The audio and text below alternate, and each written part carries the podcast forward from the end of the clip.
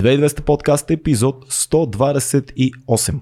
Ако ни гледате в YouTube, под това видео може да намерите линк към всички аудиоплатформи, на които можете и да ни слушате, докато шофирате, карате колело, спортувате, правите се, че работите някъде в нечи офис Простирате. и изобщо простирате, примерно. Изобщо има ни на всички възможни платформи. Ако харесвате това, което ние правим, обмислете да станете един от нашите патреони, има линк отново под видеото.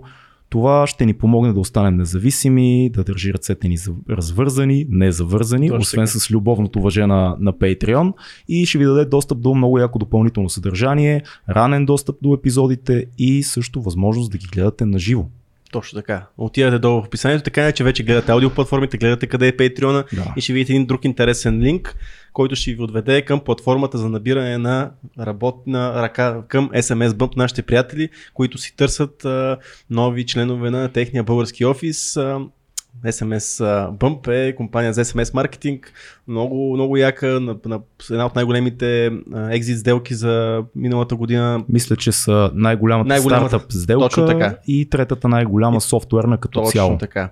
И да, общото като чекнете линка, ще видите какви позиции има отворени в, при тези наши яки хора, приятели от SMS Bump. По-голямата част от позициите са свързани с IT.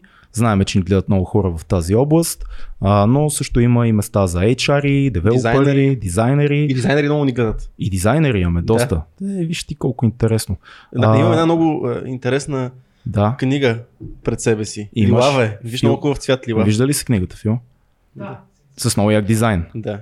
Е, този човек ни е на гости. Обяви го, обяви го. Обяви Е. го официално човек е, е бил в телевизии дълги години и не търпи този наш хаос, най-вероятно. Еми, нема сега е в подкаст, така че Даниел Ненчев ни е на гости. Здрасти, Дари, как се чувстваш днес? Чувствам се изключително добре във вашата компания, защото съм фен на 2200 подкаст. Гледал съм го а, повече от два пъти. което, което не, е, не е лесно. Като стигнеш до 200, тогава си истински фен. Даже Нойзи съм го гледал два пъти. Само него. А ти си доста свързан с Нойзи, между другото. Ти си работил в списание Егоист и съм чувал някъде да казваш, че Нойзи е изиграл някаква важна роля в живота ти. Фен съм на Нойзи. Ако се чудат уважаемите зрители какво правя в момента, Да, я ще те питам, какво става там с телефона, приятелю? следвам съвета, който току-що дадохте Да, Да. на всички. така. И в момента ви ставам Patreon. Точно в този Точно Е, момент. това, е. това не се беше случвало. Ами, ето, винаги си има първи път. Да, ни благодарим, ти можеш да гледаш епизода на живо. и да се зададеш, да, между другото, което е важно за нашите Patreon е, че в момента могат да задават своите въпроси към Дани, всичко, което а, им стане интересно в продължение на разговор и накрая ние ще зададем част или всичките въпроси, ако има такива. Това е Защото велико. сега хората са на море, а, не ни чакат само нас да такова, но който ни гледа, може да се даде с неговите въпроси. Та кажи, как си, как си свързан с Нойзи? Каза, че си гледал епизодите с него. Каква е вашата, вашата история? Чисто фенски. Между другото, първите пъти, като ходих в списание Егоист, бяха Нойзи и Жеков в редакцията. Бащите. И влизам аз в редакцията Фен. Така, между другото, култова редакция, култово списание Абсолютно. от 90-те макове на стените плакати на Айнштайн, на Чарли Чаплин, на Джон Ленън, Да. не си спомням още на кого. Think Different. Мгм. И това е логото на Мгм. маковете, когато всъщност нямаше официално представителство на Apple за България. Тогава нали, това мото Think Different беше и мотото на списание Егоист.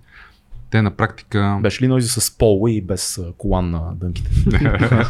Нози беше с дълга коса тогава. Дълга кадрова коса.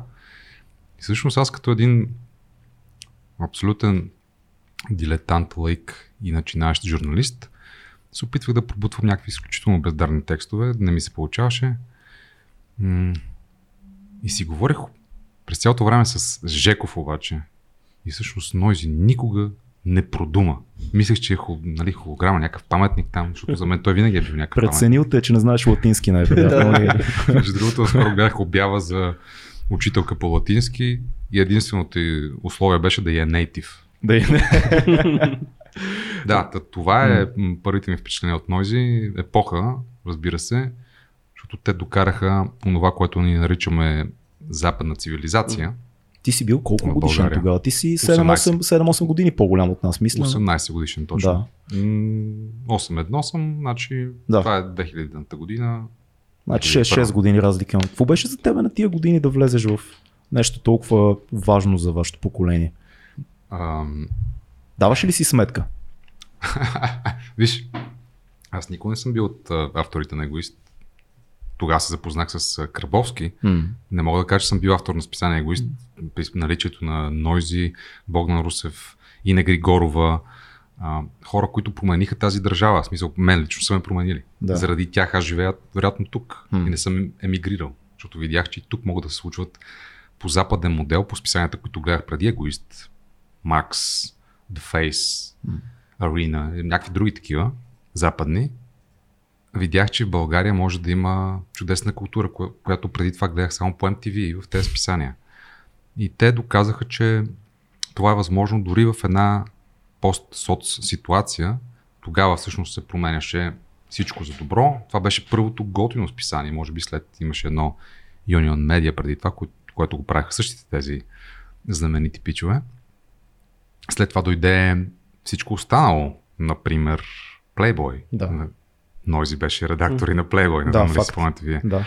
Едно списание. Ева се появи след това BTV и така нататък. Но Как, как би Егоист беше на, революция. на поколението, което сега е на 20, значи не нашето, а, а, а, ако нашето е след вашето, това, което идва след нашето. Тези, които са родени около 96-7 година, примерно. Как би им обяснил, Или милениалите. или милениалите, да, как им би им обяснил защо е било, защото ние хващаме ехото на важността на списание егоист.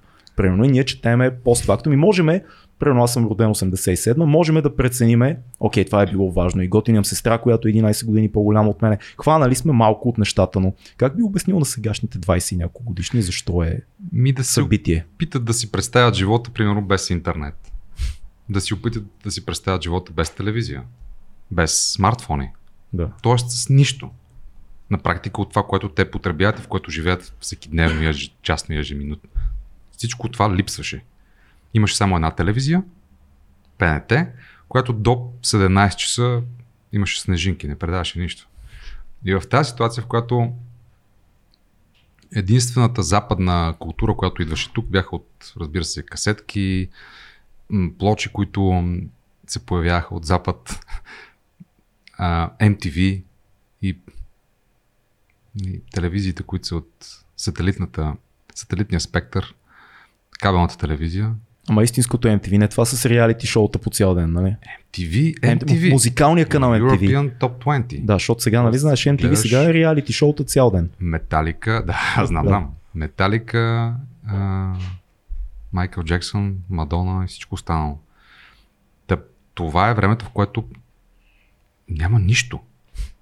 Този момент виждаш нещо супер готино, което е с страхотни сесии, с страхотни текстове, с език, който говори за неща, които не си чувал. За секса, за наркотиците, за отношенията, за модата, за музиката, за киното, за всичко останало, което лично те интересува и никой друг не ти го казва. Тия пичове са ви пуснали интернета. Те ми Буквално. пуснаха интернета. Като си говорим за Гоиското, което е една култова медия, ние точно преди този подкаст така си водихме един разговор за състоянието на днешните медии и какво е, кога, какво е тогава, след като се отваря вече, започва да се правят предавания, телевизията започва да навлиза по, нали, в живота на хората. Имаше такива култови предавания в преди 10 години, до преди 5 години дори. А, ти си отдавна в телевизия, отдавна наблюдаваш целият процес, как се случват нещата в медиите, списанията и така нататък. Смя- Смяташ, че в момента леко телевизията, всички други медии са леко беззъби, леко стерилни, правят се едни и същи формати, най-вече купени и никой няма смелостта да направи нещо интересно, да каже не, нещо, нещо друго, освен това, което се върти в, а, така, в мейнстрима на обществото. Как анализираш ти, как, пак, как виждаш ти тази днешната ситуация на медиите? Много добре ги обрисува нещата, да, така са. Но това има два аспекта. Първо, разбира се, телевизията вече трябва да съществува в контекста на постдигиталната епоха, Мгм. когато дигиталното не е някакъв бонус към живота ни, то е същност на живота ни. Ние постоянно живеем в нашите дигитални аватари, в нашите дигитални контексти, в смартфоните си, в лаптоп, лаптопите си и така нататък. В този смисъл телевизията ам, губи от авторитета си на много нива. А, и за това тя е принудена да работи, разбира се, както винаги на пазарен принцип, имаме страшно много телевизии, те следват някакъв отъпкан модел на телевизия, който генерира определени приходи. Това е търговския модел, по който се движат всички медии, дори обществените, в някакъв смисъл. този смисъл, това, което питаш, защо не правят екстравагантни неща, не правят образование, например. Няма образователно предаване по телевизията. Няма предавания за деца по телевизията. Виждали ли сте предаване за деца по телевизията? Няма. Преди 7-8 години за последно. Абе, това е- помните ли, а, това за мен е Дони, Дони като правеше ужасно. с Иван Ласки с чупено Суп- гърне. чупено- Едно от последните спукано гърне. Това Да. беше доста дивашко за тогава. Да, е. Беше страхотно. Дони Да. играеше бабичка.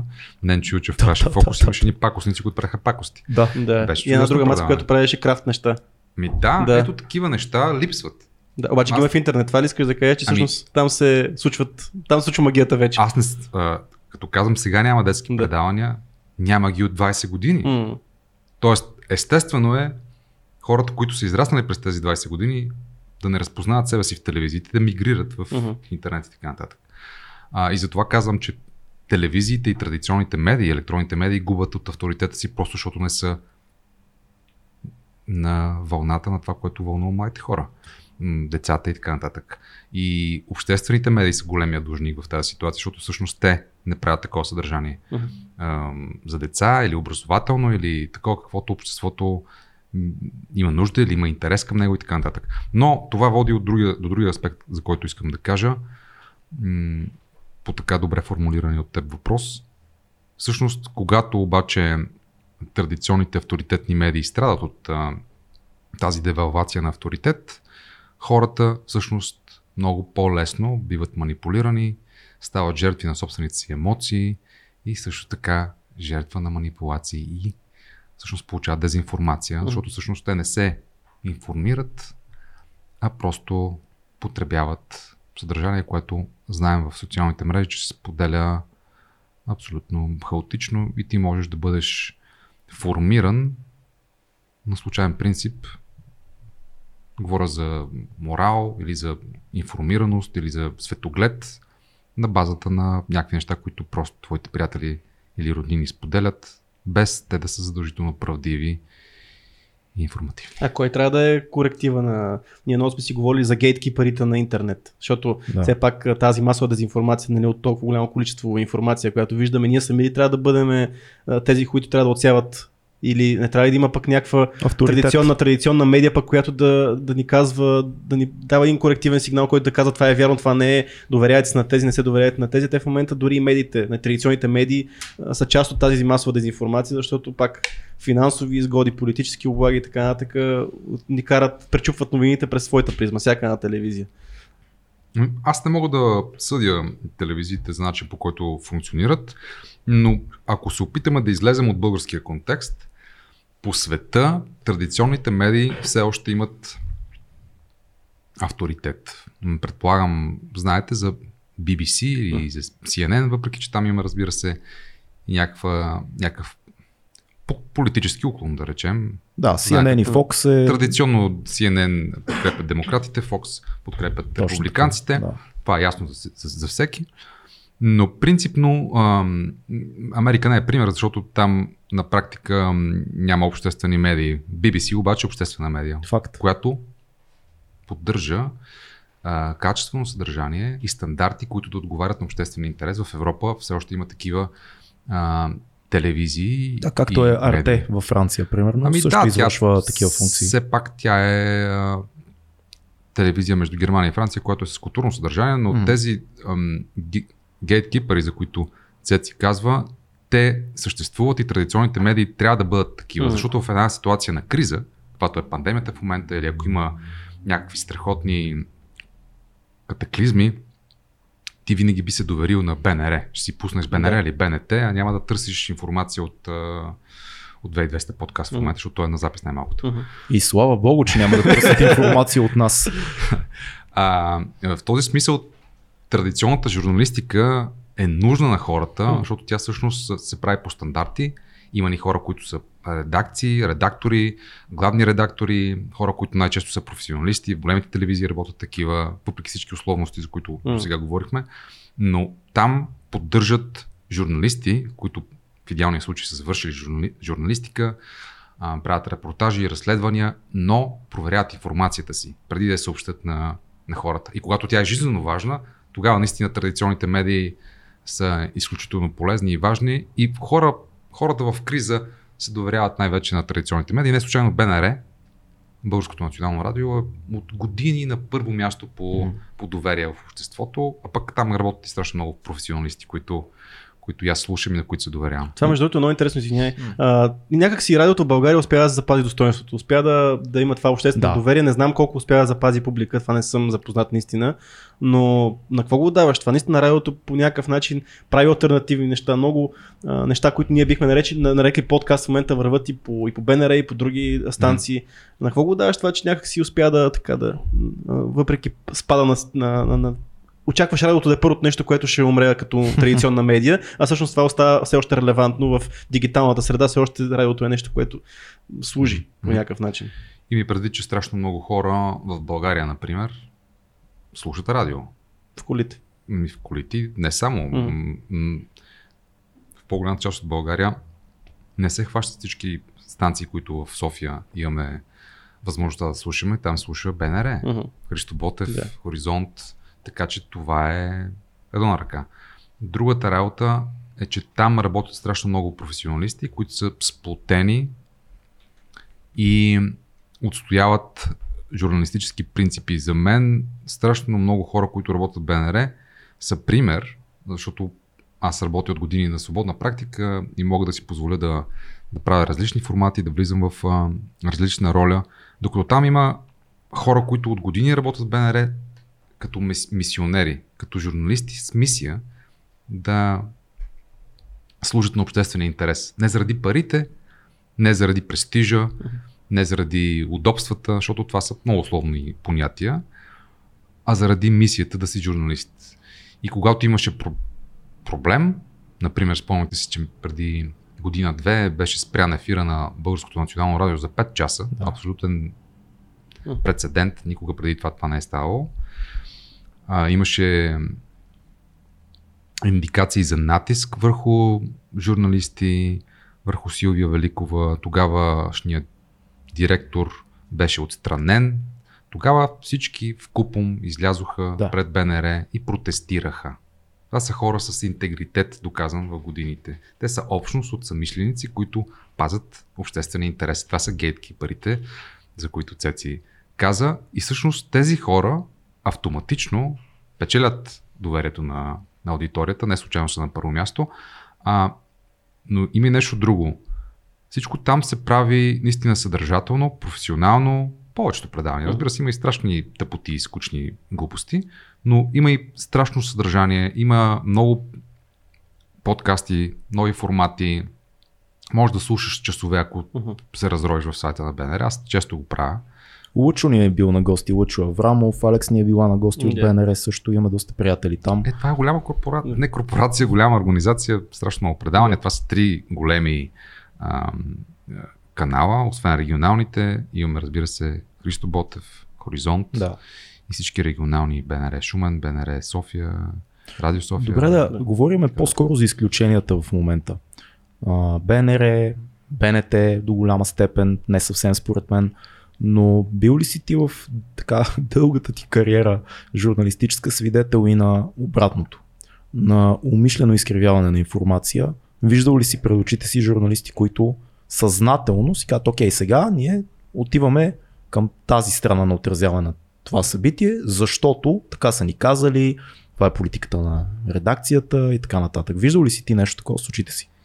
Без да Нали, споменаваме конкретни хора, очевидно. В големите медии това по-трудно може да стане, но може да се доловят а, зависимостите на, на някои хора и, и не би ги нарекал колеги, но хора, които са си намерили работа в телевизията. Mm. Ще дам един пример, без да посочвам никого с пръст, но в телевизията хората много по-често стават заложници на собствената си суета. Също така много по-често са склонни да се автоцензурират. Просто заради възможността да бъдат на екран, те са готови да канат кого ли не. Готови са да им спускат имена отгоре, които трябва да, да поканят съобразно политическата конюнктура на деня. И това за мен като човек, който може да съзре тая несправедливост е вбесяващо. И не мога да кажа, че в това отношение в българските медии цари някаква прекрасна свобода. Не случайно е това 112-то място. То вероятно не е случайно и това, че телефона ни за аварии. Не 112. така че големия проблем е всъщност автоцензурата и това ти да не, не си свободен mm. и да си жертва на това да взимаш а, 1500 лева и да държиш на тях повече от, от свободата, от а, морала, от етиката, от обществени интереси. Това, това прави впечатление. Разбира се, хора, които имат поглед на това, но да, мога да кажа, че има такива примери, да. но мога, разбира се, да кажа и за обратното, особено в големите телевизии, в големите медии. Аз лично съм абониран за Капитал, следа Дневник, а, БНР също. Ти дълги години си други, да. част от екипа на не веднъж съм казал в а, този подкаст, любимия ми сутрешен блок на БНТ Деня започва с култура, което е Звучи много снобарско, обаче е супер яко начало на деня да се информираш от там за някакви а, филми, представления, книги и все още няма друг сутрешен блок, в който в 9.30 сутринта да са поканили професор по философия от Софийския университет, на който да се дадат ени 15-20 минути човека да си каже за годишнината на Хегел, примерно, и с кафето. Аз се бомбандирам с кеф с такива неща. И, и това съществува. Това е сутрешен блок, който според мен единодушно всички могат да кажат, нали, хора, които имат интерес към култура, към хуманитарни изкуства и така нататък, че е супер и е много як, е разнообразен, някакси темпото е малко по-бавно, не е ни каращи се хора в uh, 9 сутринта, които нали ти, защо не гласува и така нататък. Uh, кажи ми малко повече за процеса на работа в uh, този любим мой сутрешен блок. Да, ами аз бях между 2010 да. и 2015 година. Покани ме Седа Шишманова, тогавашния програмен директор на БНР, на БНТ. Аз първо имах рубрика, в която представях културните акценти от списанията. Да. Просто защото пише в тях, четях, бях абониран с страшно много списания. И просто избирах културните акценти от списание Лик, Леуропео, Макс, едно и така нататък. И те просто ме харесаха и всъщност започнах да водя с Шани, денят започва с култура. Да. След това на място на Андрей Захариев, апропо, който е чудесен, разбира се. След това обособиха две двойки, аз Яни Ангелова и Шани Георги Ангелов, ако си спомняте. Георги Ангелов, който води История, История БГ, в момента, mm-hmm. да. И това продължи в продължение на 4-5 години. Може би с рубриката ми около 5. Преди Щастлив това. период ли ти е? Ми, абсолютно да. Все пак тогава работата ми стана най-видима за всички. Mm. Ако до тогава съм писал повече в списания, в а, вестници и така нататък, тогава това, с което се занимавах, т.е. фокуса култура в mm. журналистиката, стана най-видимо и а, беше изключително смислено за мен 5 години да комуникирам с най-светлите и най-интересните личности в тази държава. Трябва да кажа, че всъщност ме ми липсва. Аз също гледам това предаване и днес, но ми липсва този дискусионен mm-hmm. формат, който от време на време правихме. Не съм съгласен, че трябва да се канат само професори и нивото да е а, елитарно, напротив, това е телевизия. О, не, не казвам да се, може да се прави... само професор. Да, да, да. че е хубаво от време на време да има и такива хора. Логика, да. Защото да, а, навсякъде генерално нивото е на мен Сашо Кадиев най... и Сета. мен лично са ми много интересни. Не го издържам какво да правя, казвам си го в ефир. да ми се сърди. На мен лично са ми интересни професори, но въпрос е как поднасяш тази информация да, да, на широката аудитория. Масово е, трябва да бъде и дискусии могат да се случват и да се реализират и с участието на професори, mm. с участието на хора като вас. И за мен това е смисъл на телевизията, теми, които са сериозни, важни, високи, въпроси от високата култура, да могат да бъдат а, а, съобщени и популяризирани на, на по-широка аудитория, така че тя да бъде привличана. Да. Ето малко е тук, да Да, излъжеме зрителя да слуша нещо по-възвишено. Така изглежда. Ние трябва да го Това е. привлечеме с нещо и да го залъжеме да, да гледа и другото. Да гледа и професора. Така и трябва да малко да стане. Така и трябва да гледаме нашия зрител. Ами, аз не съм, а, не бих влязъл в ролята на морализатор, mm. който трябва да каже, че телевизията трябва само да възпитава mm. и трябва да държи висок вкус, а, но пък обратното, на всяка цена да забавляваме и да слизаме на нивото на това, което най-низките страсти предполага да се предложи на аудиторията, мисля, че не е доста здравословно. Не е здравословно и виждаме го и в политическия контекст. То се изражда в някакви процеси, които очевидно не са здравословни и очевидно не водят до, до, до градивност. Аз това, Виждаме което... в момента, нали, не, не е тайна за никого политическия контекст, от кого се определя в този момент. От кого се определя, господин Дани Ненчев? Еми, първата политическа сила трябва сега в този момент, който ни гледа на запис да. или пък на живо. Тя все още ще сега след няколко дни, като излезе епизода е за Да. всички, не Да. само за патреоните. Това между, между другото е минус вашето предание, защото говорите много често, а, критика ако може. Може, Може ако винаги. да, Ако от, давате. от вас това е бонус за нас. По някой път, когато говорите с а, събеседник, изпускате да обясните контекста и ако гледам аз запис на, това, на този подкаст след два месеца, губя нишката с темата на деня. Няма такова с два месеца. Значи нашите са Не, ако два-три дена. А, имаш предвид, тя като го е гледаш, качен се вече. върнеш назад. А, да, когато е качен. Е, да, да, ама то така. Казвам. 128 епизода, ако трябва да обясняваме всичко, бъки, знаеш кое е хубаво? Не, Има е коментари готино. отдолу и Разбира някой се. ще обясни на някой друг. Да се надяваме, че Да, Но това е документ, уважаеми да. зрители. остава. В момента се намираме в ситуация, в която а, трябва да се даде третия мандат за съставяне на правителство в а, парламента от Румен Радев. Той трябва да си избере на коя партия да го даде. И Слави Трифонов и неговата партия има такъв народ.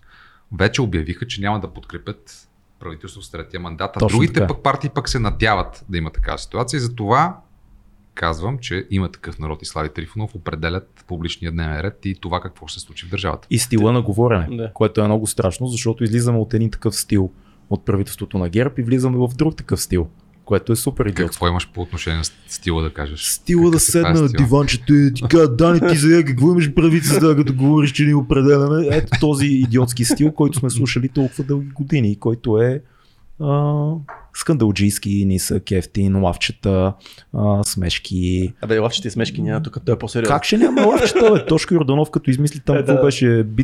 Бипко Джиджипко ли? Какво беше там? Битко, Джи- Джипко Джип- Бибитков. Да, е такива, които са много готини и обикалят цяла България за секунди и всички почват да ги ползват и влизат в масовата култура. Обаче това не е политика, това е шоу. Това е лавчета. Това, за съжаление, е световна тенденция. Шоумени стават политици, Да. и Зеленски, и Бепе Грило, в някакъв смисъл и Тръмп, и Да. Борис Джонсън. Сега и в България имаме такъв тип политик, който става политик на базата на своята многогодишна демагогия и популизъм и шоу, капитализира своята популярност, за да заявява някакви а, позиции и да прави политика. За съжаление обаче това се оказва до този момент абсолютен провал. Хм. Абсолютен провал. Факт. Мисъл, ние ще отидем на трети избори за трет, трето народно събрание, където също няма да успее, вероятно, да се състави правителство. Какво мислиш, че ще стане сега? Ами, Защото прогнозата е, е- мрачна. прогнозата е тази. Повечето приятели около мен, като си говорим, казват сега най-вероятно ГЕРБ ще излезе първа политическа сила и може би няма да иска да състави правителство по очевидни причини и ще сме отново в хаоса. Къде е изхода от това? Ти си по-голям, по-мъдър от нас, живял си повече. кажи, кажи къде виждаш ти изхода, защото аз съм леко така а, мрачен. Жабата е мрачно животно, имаше в една пиеса. Леко ми е мрачно за бъдещето. Ще трябва да ви разочаровам. Нямам отговори. Едва ли някой в момента има ясна прогноза за това, което ще се случи Да. и за това как България ще бъде управлявана в бъдеще. Аз, честно казано, се надявах на тази ситуация, че от нея ще произлезе нещо хубаво за България по отношение на това, че последния парламент събра изключително различни народни представители на съвсем диаметрално противопоставени прослойки от това общество. млади хора, които не се интересуват от политика, Да.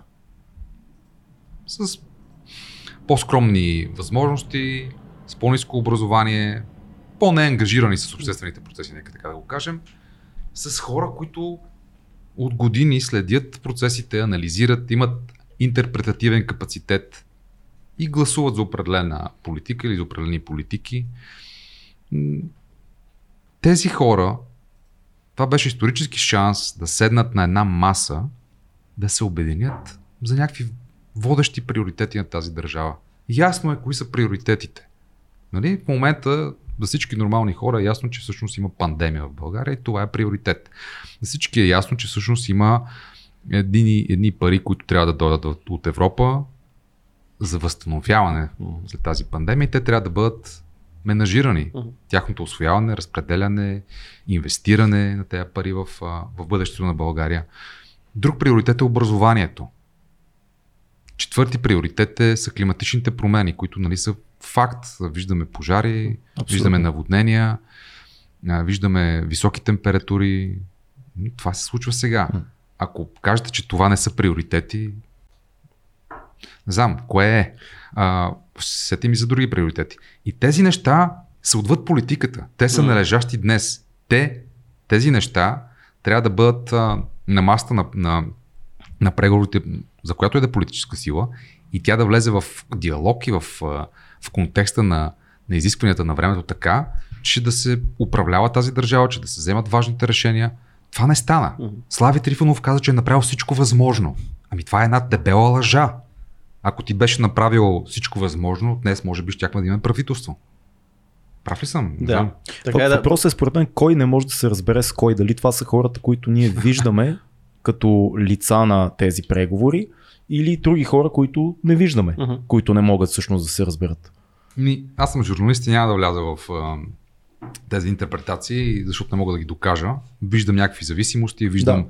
например, а, м- хора от ДПС да говорят едни същи простащени с хора от има такъв народ, друг път ам, обратното и така нататък, но не мога да кажа, че всъщност зад тях стои някой а, кой, нали, или някой стабилен а, и движи конците. Ето на ДПС, вечната в момента архизлодея на ДПС е Прокопиев. Всяко едно интервю на ДПС споменава по 6 пъти Прокопиев, Прокопиев, той е злодея, той идва да вземе всичко и това е причината да не станат нещата. Ами, големия проблем е, че това се повтаря от а, медиите на Певски от, а, Точно така. от доста време, но това не е големия проблем. По-големия проблем от това е, че всъщност нормални хора започнаха да казват, ами ето и този, нали, той е олигарх, той реди нещата. Ам, не.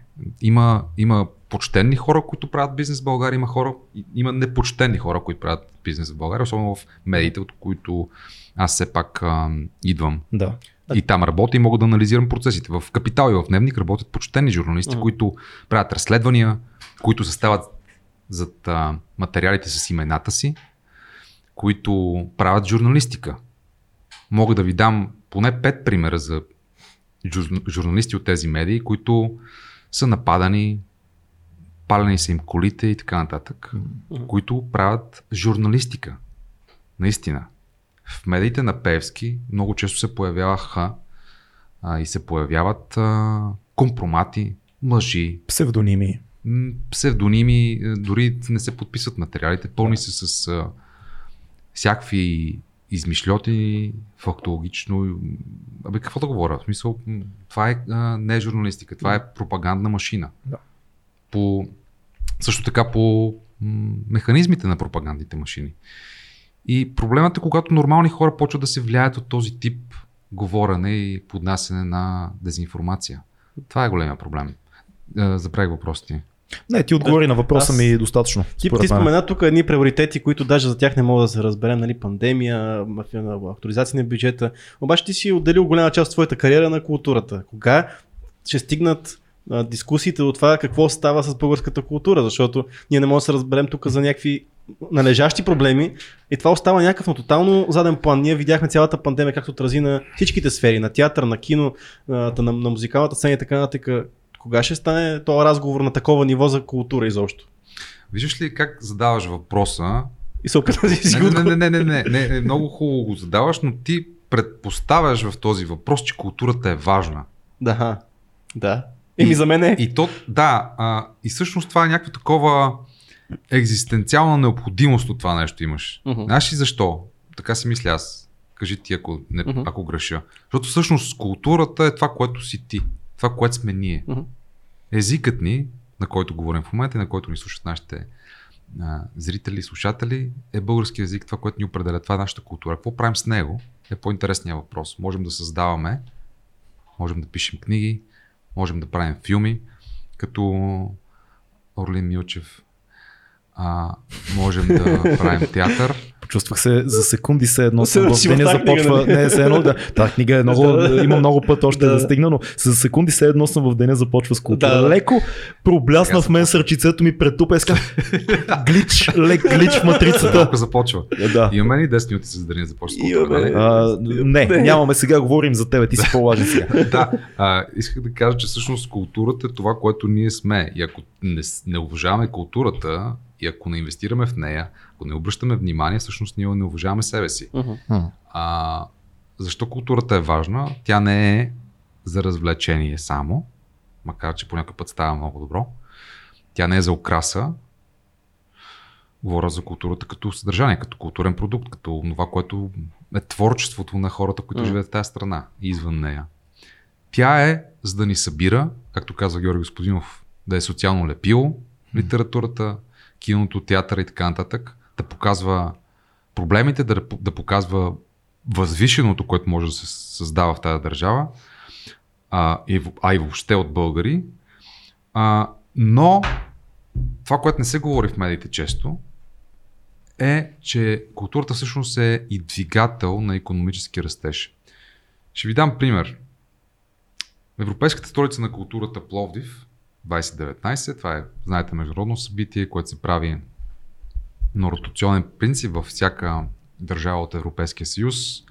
Всяка година по два града от Европа стават Европейска столица на културата. Това събитие през 2018-2019 беше в Пловдив с последваща програма.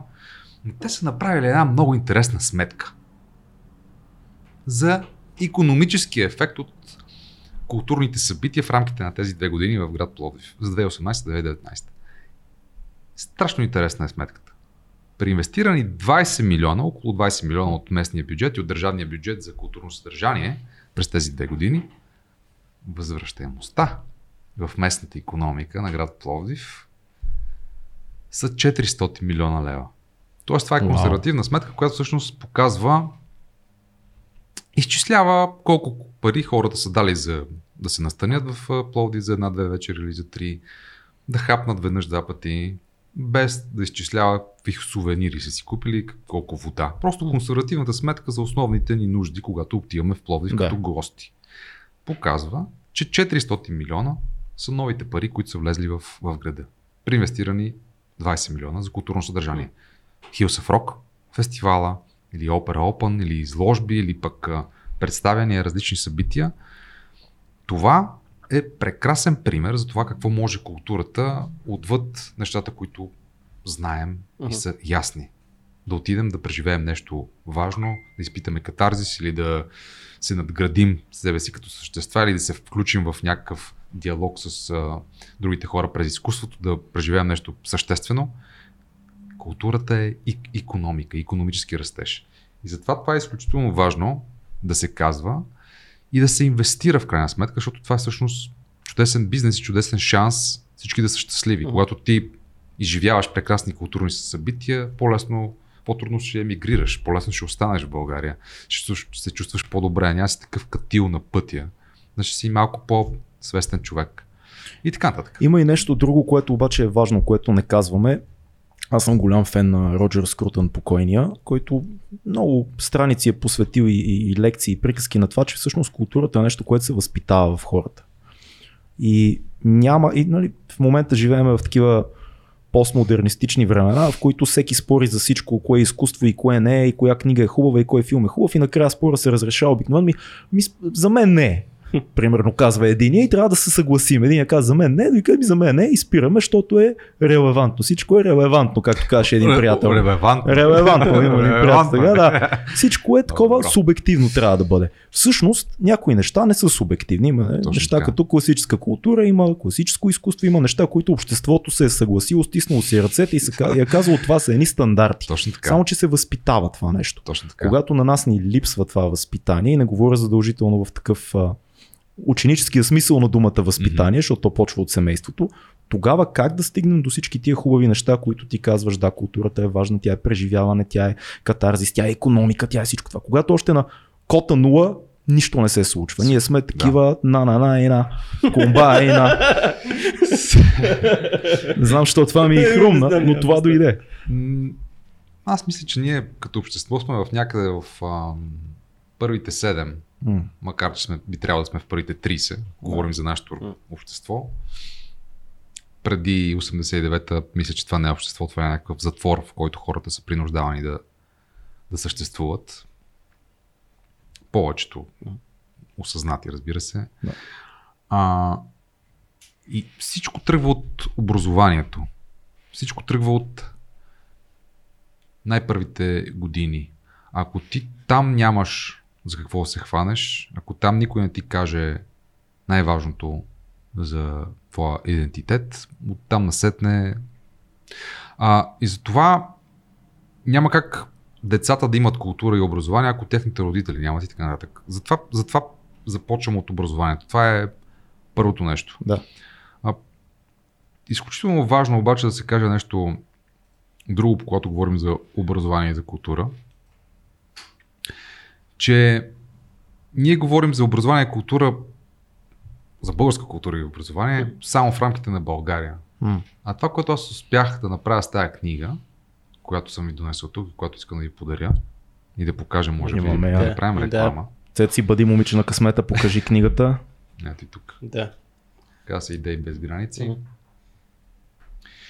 И събира всъщност моите интервюта от последните Колко професионално я постави да 15 седи години. така. Това е, аз си го правя много пъти с много книги на други хора. На други хора. Да, Мръ- мръдни, значи, метафорично ти тук що мръдна олигарха и, и мръдна тази чаша от Прага, но това е олигарха. това е олигарха. Това е олигарха. кое, А, това, Това е е работника. Работника. Това Работник е маймунка работник. медия. Да. Която Еми, иска парички. Еми иска, ама виж, олигарха ги е глътнал и не дава. Та всъщност това са най-значимите българи, които са произвели смисъл за други човешки същества, освен за нас българите по света, послед- последните 30 години. Ако ми позволите една минутка. И повече даже. Абсолютно. Александрина Пендачанска, Александър Морфов, Алек Попов, Андрей Пълнов, Васко Василев, Веско Ашкенази, Владимир Тодоров, Галин Стоев, Георги Господинов, Диана Добрева, Димитър Динев, Димитър Маринов, Иван Газдов, Илия Троянов, Йордан Камджалов, Камен Донев, Капка Касабова, Лилия Баджиева, Лачезар Бояджиев, Милко Лазаров, Нетко Солаков, Павел Койчев, Райна Кабай-Ванска, Самуел Финци, Стефан Командарев, Теди Москов, Теодор Ушев, Теодоси Спасов, Христо Явашев Кристо, Явор Гърдев и Ясен Гюзелев. Разбира се, има и още, но това са Много сериозен списък. моите м- интервюта, които най-много си харесвам, най-съдържателните. Не всички, които съм правил с тях, между другото. Взел съм тези, които според мен биха готини били и след 5 години, биха били съдържателни и смислени да си ги прочетеш и след 5 години. В рамките на колко време са правени самите Ми, Последните интервюта? 15 години, всъщност. а, По различни поводи. по различни поводи, примерно с Александър Морфов има две интервюта. Едното е по повод полет Ку- Куковиче гнездо, знаете романа на да. Кен Киси, филма на Милош Форман. Милош Форман, Да. точно така, твоя колега. Чудесен е Милош. Балканец. А, Почти. Чех Чех, да. от източна Европа. Почти. Да, източно. е. Да, да бъдем да политкоректни. Да. Да. А, и освен на полет на Куковиче гнездо, съм го интервюрал по повод а, Животът е прекрасен. Друго него... Не, Дон Жуан. Прощавай, Дон Жуан. Два аспекта на свободата. Разискваме с Александър Морфов. И вярвам, че тези интервюта ще бъдат интересни и днес, ако ги прочетеш. Правени са преди 10 на 15 Кое години. ти е в момента любимото? Едно от любимите, да кажем. Кое ти е... Като сполучливост на интервютата, мисля, че с Георги Господинов най-добре се получават, защото Значи писахме му имейл. Писахме Да, му ви два. Намерихме път през нашия общ приятел а, Киртиков, който намери там май друг имейл, на който писах. няма проблем. Няма отговори, няма отговор. Дани, хората, Хората го искат. в 2200. Получаваме по 100 съобщения. Георги Господинов, кога? Ние сме му фенове, големи. Възпял си го даже в песен, че го чакаш. Възпях го и даже в една песен, да, че го чакаме. Да, Дай песента. ще дам. А, той, ако я чуе, няма да дойде. Нека да дойде и тогава ще я чуе. В момента не гледа какво се пее песента. Аде, какво се пееше в песента? Че в 2200 чакаме Георги Господинов. Да, Ма не помня с- какво Е, беше. Беше една фраза. Е, Не успяваме да се свържем с него. Е, Знам, че е много зает човека, пише, пътува, мисля, че в Германия е той, доколкото знам, ситуиран. А, и- Беше в Берлин. Така, Сега ще го сменя. разбирам. А, известно та, ако може да ни съдействаш за това, Няма много проблем. любим наш писател. Последната време убежище, може би е любимата ми негова книга за сега, честно казано. Докато Защо? не напише още. Н- не знам, някак си се потопих много в нея.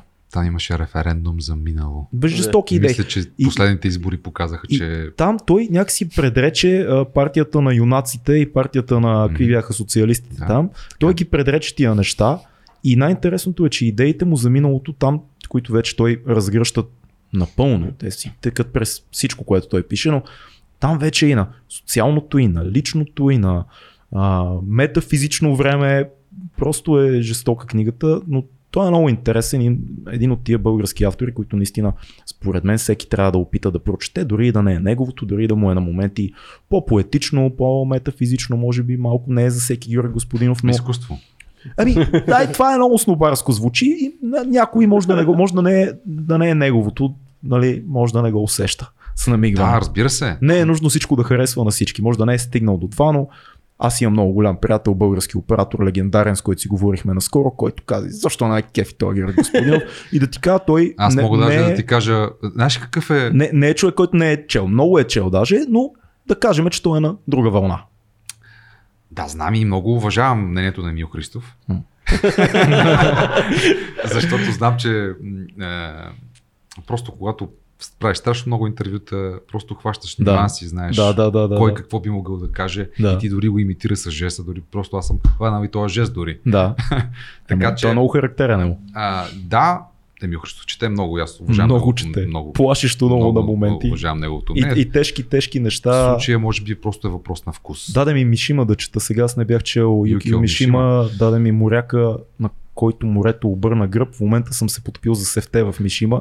Е, му каза, земи, това е кино.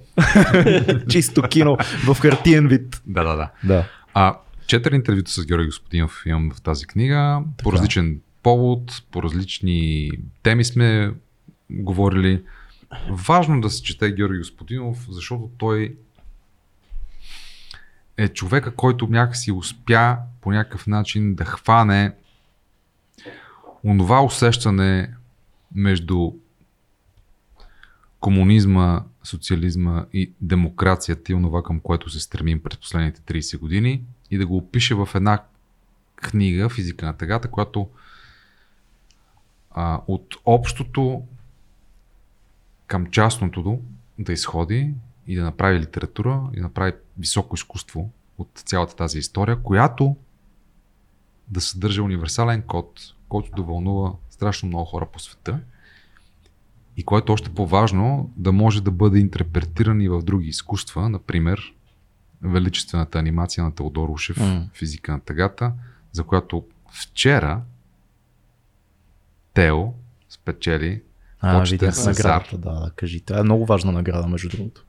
И това е... И така, не знам дали ще се, ще, ще се припознае от много хора, защото той скромно, скромно на една снимка държи този, този медал, леко гузно, но... Е, ми дадоха ми го на мен. Да, да, извинявайте. Извинявайте, да. да. Да, Sorry, так- такова беше, примерно, като го избраха за най-влиятелния а, аниматор на последните 25 години. Също имаше такова. Той сега има игрален филм. Не знам дали Сега си е. чул, те го заснеха и мисля, че е в постпродукция в момента. 618. Точно така, да. С Деян Донков. И с Мартина Апостола. Заправи. Апостола, точно така. нямам търпение. Много ще е интересно. Но всъщност това, което тези артисти правят и което според мен е важно и затова съм ги събрал в тази книга, е, че успяват да създават нови пътеки за изкуството Да. въобще, като например филма Физика на тъгата, анимацията на Теодор Ушев, който е чисто ново изкуство. Той създава анимация от една древна техника за рисуване с нагряд восък, когато са правени първите портрети, фаюмските портрети, от а, 15 000, мисля, че рисунки и снимки, които той прави. Нагрява, диша, снима, измисля си свой език за правене на изкуство. И го виждаш в някакъв вълнуващ филм, в който, който имаше премиера апропо на в НДК. И накрая от двете страни на сцената излизат двамата, Георги и Тео, събират се, прегръщат се и всички вече са в екстаз, защото нали, филма е страхотен и Да. те правят нещо в тандем, което е изумително и което повлява наистина на емоциите на страшно много хора по света, защото е лично, пък е красиво, пък казва нещо важно и то на нов език. Нов език в изкуството. Така си- беше с, с сляпата Вайша, Да. която пък беше номинирана за Оскар. И тези неща са някакси важни, защото идват от нашия културен код и променят и други човешки Ти си общувал доста с Георги Господинов. Тъжен ли е наистина? Като гледам интервюта, без всякаква ирония питам. Изглежда абсолютно такъв тъжен по този носталгичен начин, който някои хора просто носят тъга. Тя не е защото не ти се е получило нещо, примерно, а просто някакво такова усещане за битието. Ми, как да ти кажа, тук... Не, да нямам се не ми звучи жълто въпроса или нещо А, такова. не, не, не. а, Той много Чисто често, фенски го, много въпроси. често го казва и го обяснява това нещо. а, И той много добре го е направил в изкуство и в литература, в а, физика на тъгата. Това е човек, който нали, често ще го чуеш да употребява думата, думата емпатия, но той наистина е такъв съпричастен, състрадателен човек, когато го е грижа за другите хора около него. И при положение, че в България в крайна сметка има толкова много страдание и тъпоти, и нищета. Това е едно от най-хубавите описания за България. Страна на страдания и тъпоти. Това е супер. В Просто крайна сметка, слоган. мисля, че ти ако си по-чувствителен човек и преживяваш болките на другите, няма как да не си и в определен смисъл тъжен. Да. Но аз вярвам, че Георги Господинов е един щастлив човек, защото той има прекрасно семейство, Да. има чудесна кариера, признат е в навсякъде по света вече, на различни места в Европа най-вече най-често. А, Ще ни помогнеш ти за него. Печат обещано остава за Да, винаги. Ние снимаме, се. не знам дали ти казахме, като почне ние снимаме този подкаст и остава за, за винаги. Той ще бъде е тормозен това. от много верни фенове на 2200. Ще си с пишат, последват на всяка само да сега ще. Да. последваш нали ще помогнеш на момчета. Какво Вече съм и Patreon, така Да. че... Е, Знаеш какво си мисля аз, че ние българите имаме някакъв комплекс, когато се отнася за, за някакъв тип изкуство и, и ние как даваме оценка на него.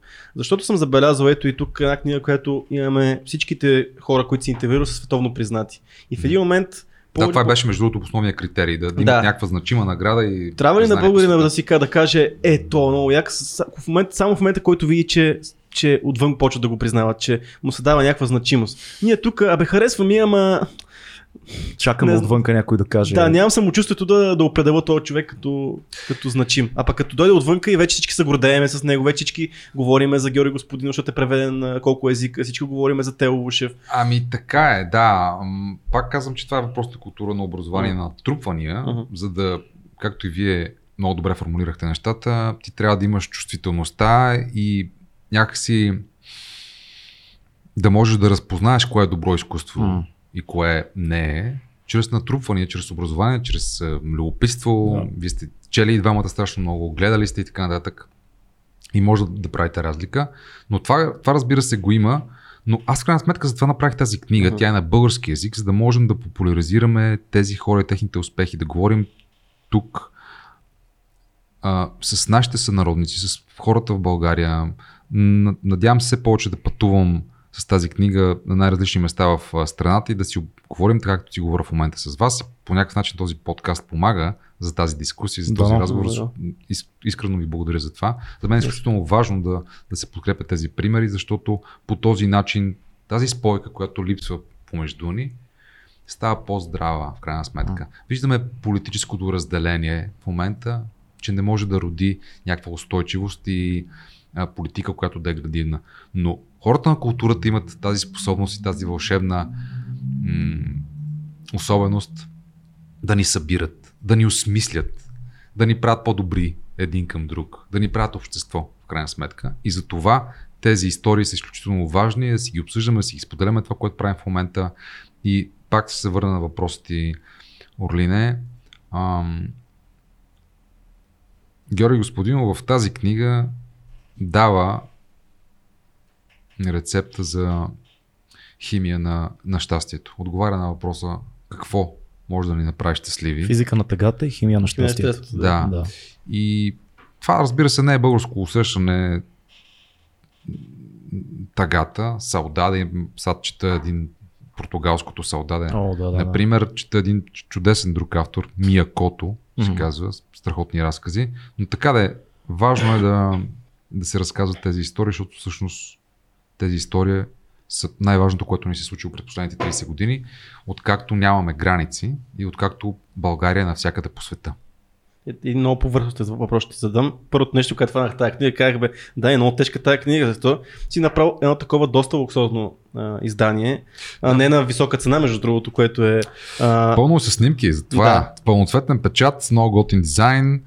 А, да, ами... В момента, който аз ти казвам, е така, ще направя една четка. Ето, аз като фана такова издание, като видя цената и каза, този човек не го прави това нещо, за да изкара пари. Примерно, аз това си мисля, Точно ти, ти го напълно ами, искрено. ами, така да... Умен човек си, Цеци. Благодаря ти. Просто а, издателство книгомани инвестираха в това, защото всъщност те осъзнаха важността на този проект. А, тези хора да бъдат почетени както трябва, да техните възгледи, техните успехи да бъдат споделени с а, възможно най-много хора по възможно най-добрия начин, с страхотни фотографии, предоставени от водещи български фотографии, с дизайн и с а, някои от най-съдържателните интервюта, които тези хора са давали. А, и да, книгата е един килограм. Mm-hmm. Солидна е наистина. Днес я дадох част от нея няколко бройки да пътува за Берлин. Сега ще трябва да аз да я разпределя в куфарите си и на 31 пътувам за Берлин, за да я представя в Българския културен институт на 4 mm. септември от 18 часа. Това е събота, 4 септември в Българския културен институт в Берлин. Ако някой ни гледа от. Имаме от там. Берлин, от имаме хора, да. Ако имате приятели, ако имате там човек. Имаме хора, които ни гледат, които са в Берлин, така че със е сигурност ще е интересно. Ами, надявам се да, да... Ако някой от, ни слуша в момента и отиде, да се обади, да каже от 2200 съм. Да, да си вземе тениската 2200. Това ще е супер, това ще е супер. И да, много ще се радвам да се запознаем там с хора, които живеят в момента в Берлин. Ще направим едно мултимедийно представяне. Mm. Ще пусна откъси от интервюта, видеа различни от тези хора. Например, от разни преживявания заедно с тях. С Имаш ли някоя Кристо и така? По, да, кажи, разкажи за Кристо, там е много интересно според мен на всички, защото той не е популярен с интервютата си, както се казва. с работата си. А с работата си и с лаконичното си присъствие медийно, защото когато правиш такива мащабни неща като него, според мен нямаш нужда много да се обясняваш излишно.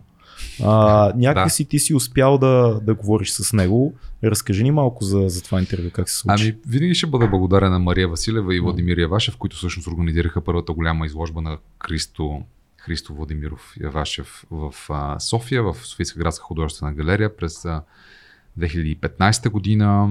Те ми дадоха възможността да направя единственото интервю с него тогава по, по, по повод тази изложба. Той излезе в а, Капитал, Лайт по това време една есенциална част от него публикувах и в а, Денят започва с култура а, по Българската национална телевизия. Всъщност там успях да направя самото интервю по скайп и беше нещо изумително. Всъщност, как да кажа, върха за мен като журналист, защото всъщност това е най-любими ми художник, най-любими ми артист въобще. Само една скоба. Как би а, обяснил на някой, който Кой е Кристо? би казал, ми, то е ясно кой е Христо според мен, той е поп културно, поп икона някаква стана с годините да. за Европа, дори и за България, но как би обяснил това, което той прави на много критици, които бих казали, аре бе, ти от ли си ще сложи там едни варели или ще опакова тук триумфалната арка, сега е последния проект, който ще направи. Това защо да е изкуство и какво му е важното на това нещо и що ние трябва да сме в някаква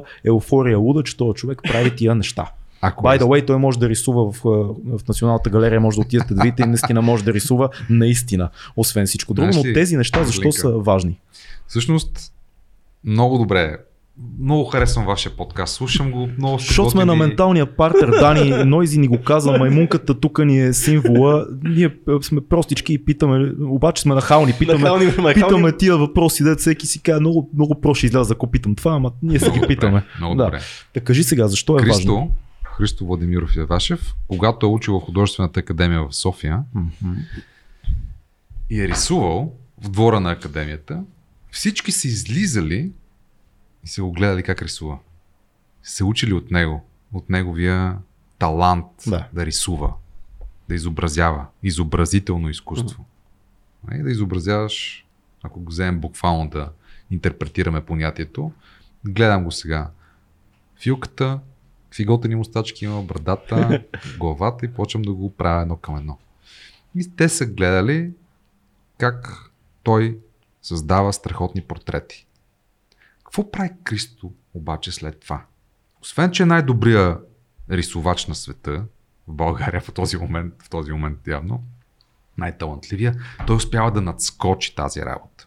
Е там, уважаеми, които се питате това изкуство ли е или не, е ключа от палатката. Кристо става свободен артист и става художник със собствен почерк, когато успява да създаде собствен стил. Много малко артисти успяват това.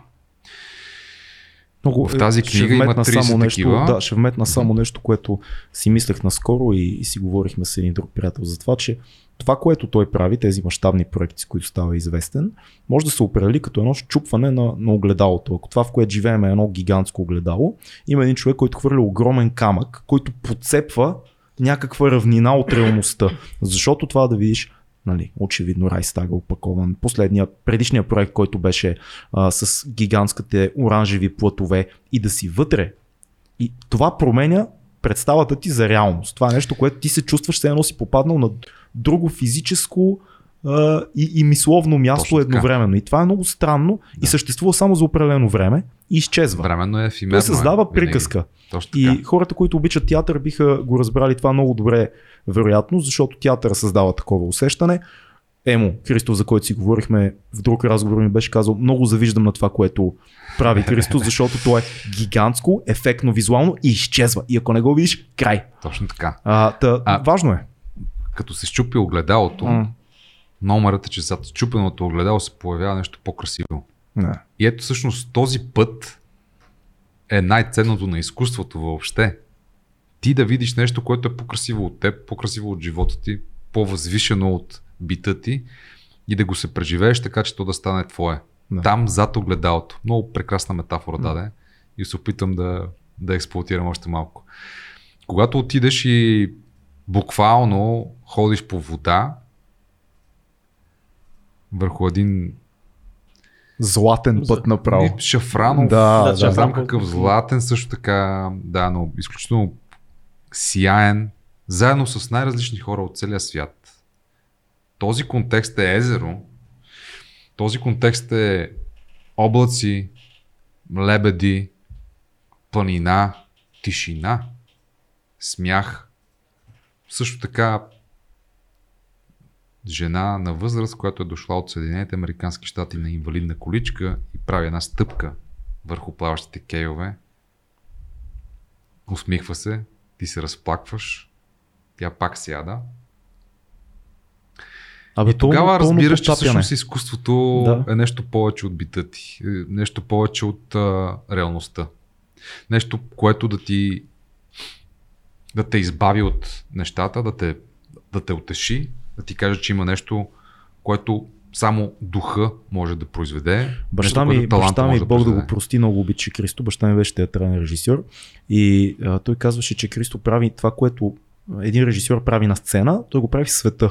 Света става неговата сцена, буквално. Декор, който е в света. Планини, мостове, езера, ги... паметници на културата. Това е много ефектно и много, много интересно. 2016 година, това за което говорим плаващите кел, беше най-популярното произведение на изкуството въобще да. за тази година.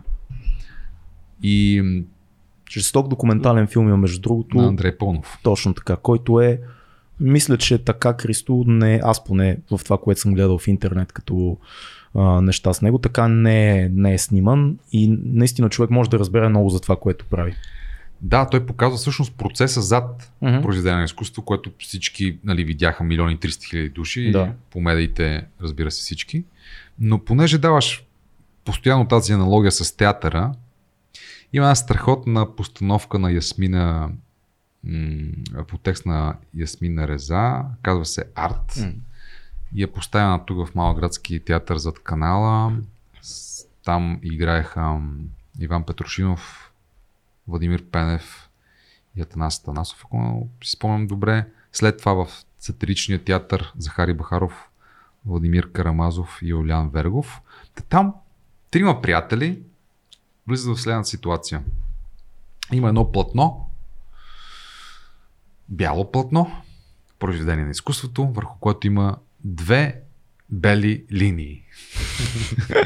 и един от приятелите си е купил това платно за някаква огромна сума пари. И казва, толкова съм щастлив. Това е страхотен художник. Страхотна инвестиция. Въобще много се радвам. Аз си го сложа в хола. Другия му приятел казва, ти нормален ли си? Това какво изкуство е? Това е една бяла тъпотия. Нали? Да. И третия, нали, балансира. И всъщност този спектакъл, този текст и въобще това отношение към изкуството идва да ни каже нещо много интересно. Изкуството не е това, което е всъщност. Изкуство е това, което ти си. А, проклет модернизъм. Дани Ненчев сега започва да става много объркано всичко. да, да. Влизаме в този момент. Постмодернизъм. Постмодернизъм, да, да, да, да, да. Да. Всъщност, през цялото време изкуството е шанс на всеки да провери себе си. Да, да влезем в разговор. Да, да ни се случи нещо интересно, което не е свързано с ваксините, за които, между другото, също, ако искате, може да, да обсъдим. не. Или, или, или, или градския транспорт, или ежедневието, а да отидем на едно ниво отгоре. Да, да говорим за нещо, което никога преди това не сме обсъждали. Да бъдем себе си в един друг ракурс, да пробваме да разберем нещо повече за света. И всъщност това ни дава шанс изкуството и доброто изкуство, като например тази театрална постановка, литературата на Георги Господинов, филмите на Андрей Пълнов и Тео Ушев или пък величествените произведения на Кристо. Страхотно. Как се прави ето сега ние ще се получим, ще вземеме, сега е модерно, айде да ползвам чуждицата, ноу-хау. Ноу-хау, ноу-хау ще вземем от професионалист как се прави едно добро интервю? Как се прави един добър разговор? Ай, чакай, има ли разлика между двете? Много това в книгата разлика. разговори ли са или интервюта? Защото ние това, което правим, тук не е интервю, със сигурност mm. няма никакви стандарти. Така е. Но е изключително симпатично така, и е кажи, супер готино. Кажи това в книгата интервю ли е или разговор е било и каква е разликата? Веднага обяснявам. Да. Веднага обяснявам така, че хората да могат всъщност да вземат нещо полезно и за себе си и да го използват в ежедневието си. Ще споделя на всъщност най-важния урок, който съм научил от, в тази професия. Той е през опита ми, чувал съм го от Лари Кинг, учил съм го в факултета по журналистика. Това не е нещо, което да не е ясно и да не е налично като информация, но важно да го обсъдим.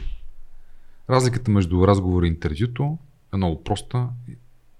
В интервюто имаш въпроси, в разговора имаш разговор.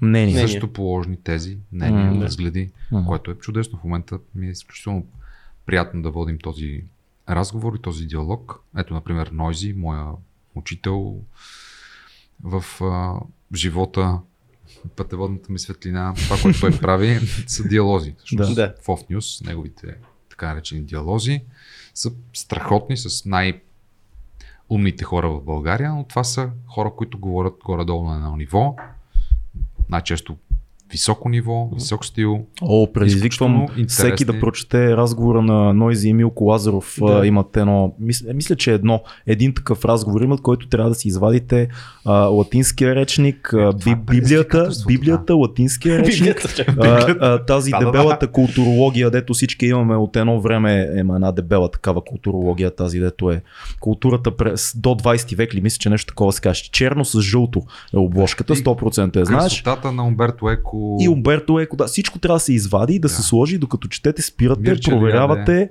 и, и това, Юнг. това може да ви отнеме седмици, но ако го разшифровате, има злато. Там, да. А, да. В едно добро интервю има добри въпроси. Какво за мен са добри въпроси? Въпроси, които са на базата на стабилна подготовка. Mm. Тоест ти преди това си изчел всичко, възможно за този човек, и питаш този човек нещо важно и смислено, което в най-чести случаи другите не са го питали или пък надграждаш това, което той е казал чрез въпрос, т.е. предизвикваш го да ти отговори съдържателно. А как да ти отговори съдържателно? Сега ще ви дам най-важният урок, който съм научил. Фил, записваш ли на, на хартия, защото дигиталното не може да му се вярва? Записвай, да. Ползвайте си го с по предназначение. За да получиш съдържателен отговор, трябва да зададеш въпрос с въпросителна дума. Wow. Simple as that. Наистина е толкова просто, но повечето хора просто не знаят, не влизат в този рефлекс. Между другото, тук сега като каза, гледал съм доста такива какъв телевизионни интервюта, журналисти, които, да, които правят. Да. Книгата ти се казва Идеи без граници. Гледал съм такива и, ти, да. и, и, те очакват да... И паузата вече те, паузата те потиква ти да отговориш. Това е ти доста палав метод, който е леко кринджи на моменти, но да. А, про- проблемът в това нещо, когато не задаваш въпроси с въпросителни думи, най-честият проблем е, че всъщност ти задаваш тези. Задай ми въпрос с, с ричката Ли. С Ли. Затрудни ли те интервюто с Кристо? Да. а това е лош отговор. Това ако го правиш в интервюто е ужасно. Има ли пари в писането на книги? Не. Разбирате ли? Това да, е да, еднозначен отговор. Всъщност, аз това, което правя, е отговарям на твоята теза. Да. Всъщност, ти предпоставяш, uh-huh. че в писането на книги в случая да. няма пари. Да. И аз трябва да се съобразя с твоята теза. Не да ти отговоря на това. Ти какво мислиш? Какво аз мисля? Да. Как, как би звучал такъв въпрос? Ти какво ме пита? А, какво те питах? Затруднилите интервюто с Христо.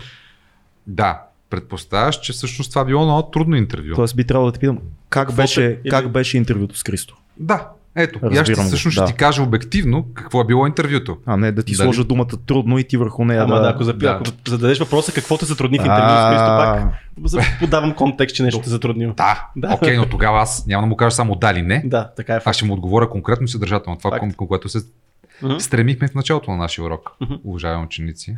не, не, ти си абсолютно прав. Между другото, в западните медии, това, което гледам и, и в BBC се случва, а, имаше с а, Джордан Питърсън много известен такъв случай с Кати Нюман, което отива oh, в още по-висока крайност, което ти казваш фейк а, твърдение, да. което не е вярно, uh-huh. защо казваш това? И ти трябва да влезеш в този сценарий, да, влизаш така. и почваш да оправдаш нещо, което не си го казал. Да. Да, то, да и то е обикновено така го правят, че задават а, въпрос с наклон. А, това ли са. А, ти си избрал тези хора като важните българи. Не смяташ ли, че има и други важни българи, за които не си писал? и това те вкарва в някакъв сценарий и ти сега Смятам. трябва да. И веднага трябва да, да вляза в твоя сценарий. Да, ужасно да, е това. Почва да се оправдаваш. Да, да, да, да, да. да. Окей, okay, отговарям. Което е политизиране. Но което просто насочваш. Да. Тенденциозен си. Да. Ам, всъщност това е. Виж сега, ам, когато това нещо го прави Бойко Василев панорама. Жесток Бойко Василев. Той го прави на базата на своят изключителен професионализъм да. и анализ на ситуацията, в която той задава въпросите на деня, знае, че това е неврологичният въпрос на деня, около който всички зрители или повечето се вълнуват и той го задава на базата на своят професионален рефлекс и анализ на ситуацията. Той задава критичен въпрос по същество. Да. Това е съвсем друго. Да. И това е Бойко Василев. Мгм. Това е Бойко Василев. Той е Между другото- полиглот, има огромен опит с тази работа. Много хора не си дават сметка, че Да. Бойко Василев води панорама по-дълго време, отколкото Колкото Гарелов. М, Да, да, да. Това да. наскоро го чух и съвсем- ме а, съвсем гръмна. Друг, съвсем друг контекст, ако ми позволиш. И съвсем друг стил и контекст. Да, да, да, Да. абсолютно. Нали, това е изключително важно. М, Бойко Василев има и критици, разбира се, но това е естествено, защото всъщност той опитва да не угажда ни на нито една от агитките, които представляват неговите събеседници най-често. И тогава, разбира се, си по-уязвим и така нататък. Ма защо не беше сега толкова критичен? Защо пък беше сега пък толкова Към мек? него, А защо пък толкова да. беше критичен сега към моят човек, нали? Да. И съответно.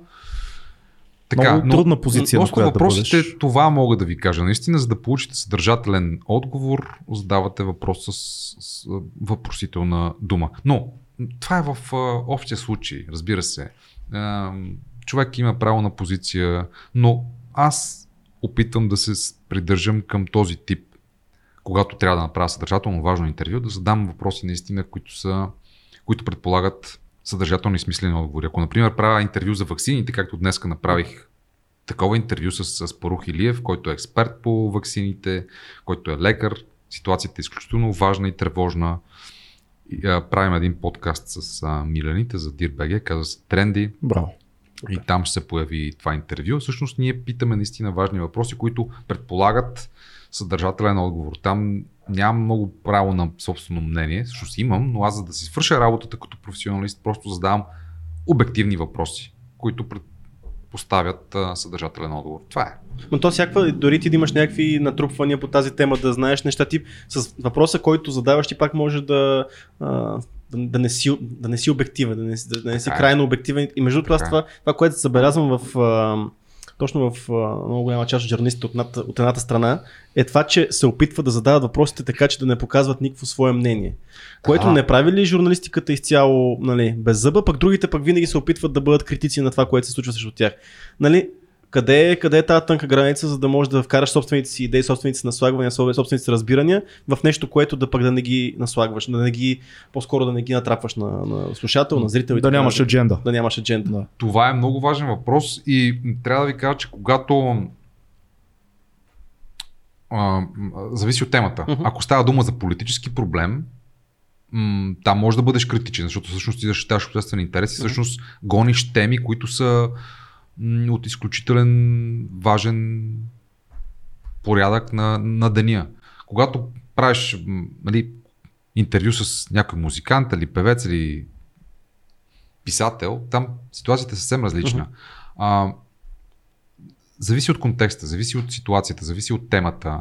А, разбира се, че първото призвание на журналистиката е да бъде критична към властта, да гони обществен интерес и да задава въпросите, които са изключително важни а, днес. И това е преди всички условности на, на задаването на въпроси, когато говорим за политика.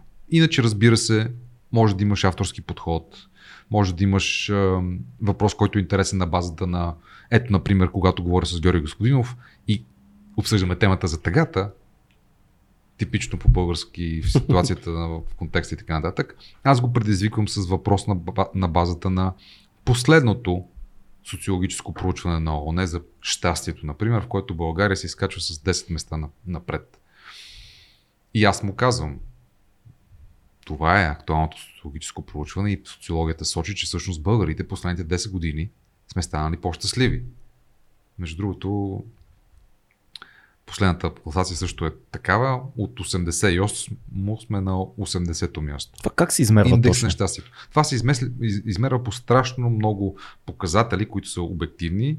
Ам, доходи, ам, усещането ти за доверие в обществото, също така нуждата ти от признание и това да си част от някаква общност. Страшно Мгм. много са критериите М. и България там сме в всъщност първата една трета от страните по света. Но ако питаш повечето българи, ще ти кажат, че сме много зле. Да, вероятно. Ние сме, аз, аз съм забелязал, ние сме по-скоро негативни, Да. критични към всичко, което е около нас. Има негативизъм, но не сме нещастни. Така го забелязвам като...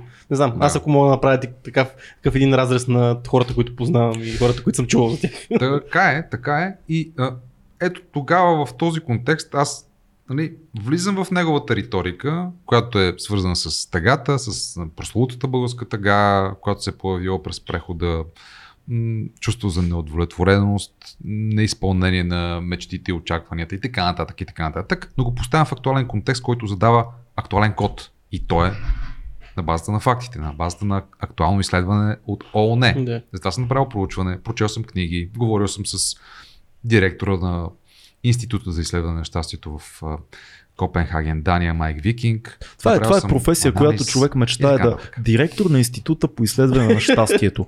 Не знам, защо си представих филката, че би могъл да бъде такъв директор. Погледни го колко е щастлив. Доволен Да, от живота.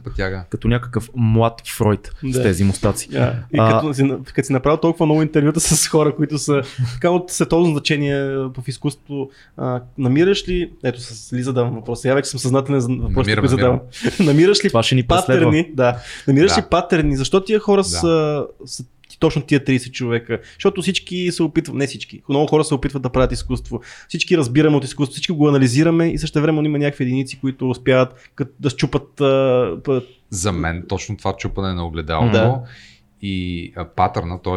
повтарящото се Мгм. в, а, в техния стил, в техната реализация, в а, тяхната световна реализация и световен успех, е, че всъщност те предлагат нещо оригинално, автентично, истинско, различно на хората по света. И всъщност това е онова, което навсякъде по света е важно, когато създаваш изкуство. Да е нещо, което не си виждал. Затова твърда, че много от тези, не всички в този смисъл, както Кристо да речем, или Тео Ушев, или Георги Господинов, но създават нови пътища в изкуството. Т.е. създават нещо изключително ново, новаторско, невиждано. Ми, ако видиш филма, който спечели Оскар, когато беше номиниран на Сляпата Вайша, един страхотен филм на Пиксар за едно пиленце и майка му, как се движат по плажа. И това е. Просто виждаш една съвършенна анимация, плод на огромен екип от хора, от Pixar, която просто е нищо, кой знае какво като въздействие, като усещане, като новаторство, като оригиналност, докато Тео създава авторско изкуство. И затова е оценен. Сега, според мен не спечели именно заради тази конюнктура, защото страшно много хора, които са членове на академията, съответно са работили в Pixar или пък са част от тази ситуация там, докато той беше създал авторски филм. Каква е рецептата според теб за създаване на оригинално произведение? След разговорите ти с толкова успели в това нещо хора. Знае ли човек, това е може би божествената частица, в която ти си осенен и си талантлив и на базата на твоя талант създаваш нещо повече от просто а, да следваш нещо, което ти е познато. Нали знаете тази фраза на Пикасо, че той са му трябвали 6 години да започне да да рисува като Пикасо и да стане добър художник и след това цял живот, за да се отучи от това цялото нещо и да започне да рисува отново като дете. Тоест на чисто, т.е. без ограничения, т.е. свободно. Тази свобода всъщност е ключа към цялата тази работа. Ти да надмогнеш всички предразсъдъци ограничения, които ти налага обществото, изискванията на пазара, изискванията на времето. Защо Ван Гог в крайна сметка и е останал до нас? Защото е бил именно това. Създава нещо изключително новаторско, негово си оригинално, за което всъщност не е продал нито една картина през живота си. Факт. Днес говорим нали, за Ван Гог. И в музея Орсе в Париж гледаме Ван Гог. Защото е различно от Да, всичко но останало. пропускаме винаги. Тая идея е много романтична според мен и много Да. рекламна и много хора, които се занимават с изкуство, особено като са по-млади, си казват, да, гледай колко яко ще измислиш нещо ново.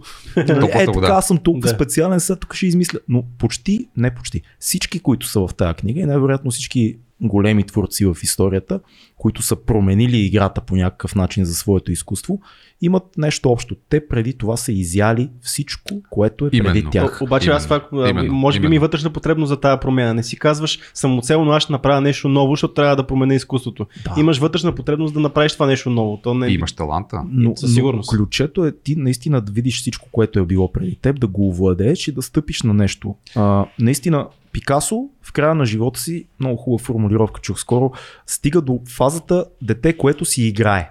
Мгм. Ама си играе майстор Пикасо, си играе. Аз и Цеци и ти най-вероятно знам дали може да излиш, но ако ние се заиграем тук да си мажеме по тия стъкла зад нас, Точно това е. няма да стане. Трябва Точно това е да, ключа. Тоест, голямата, голямата крачка става тогава, когато забравиш всичко, което знаеш, а то трябва да е много. Когато забравиш а, за неячиството, то стане част от тебе, проникне в клетките ти и започнеш да си играеш.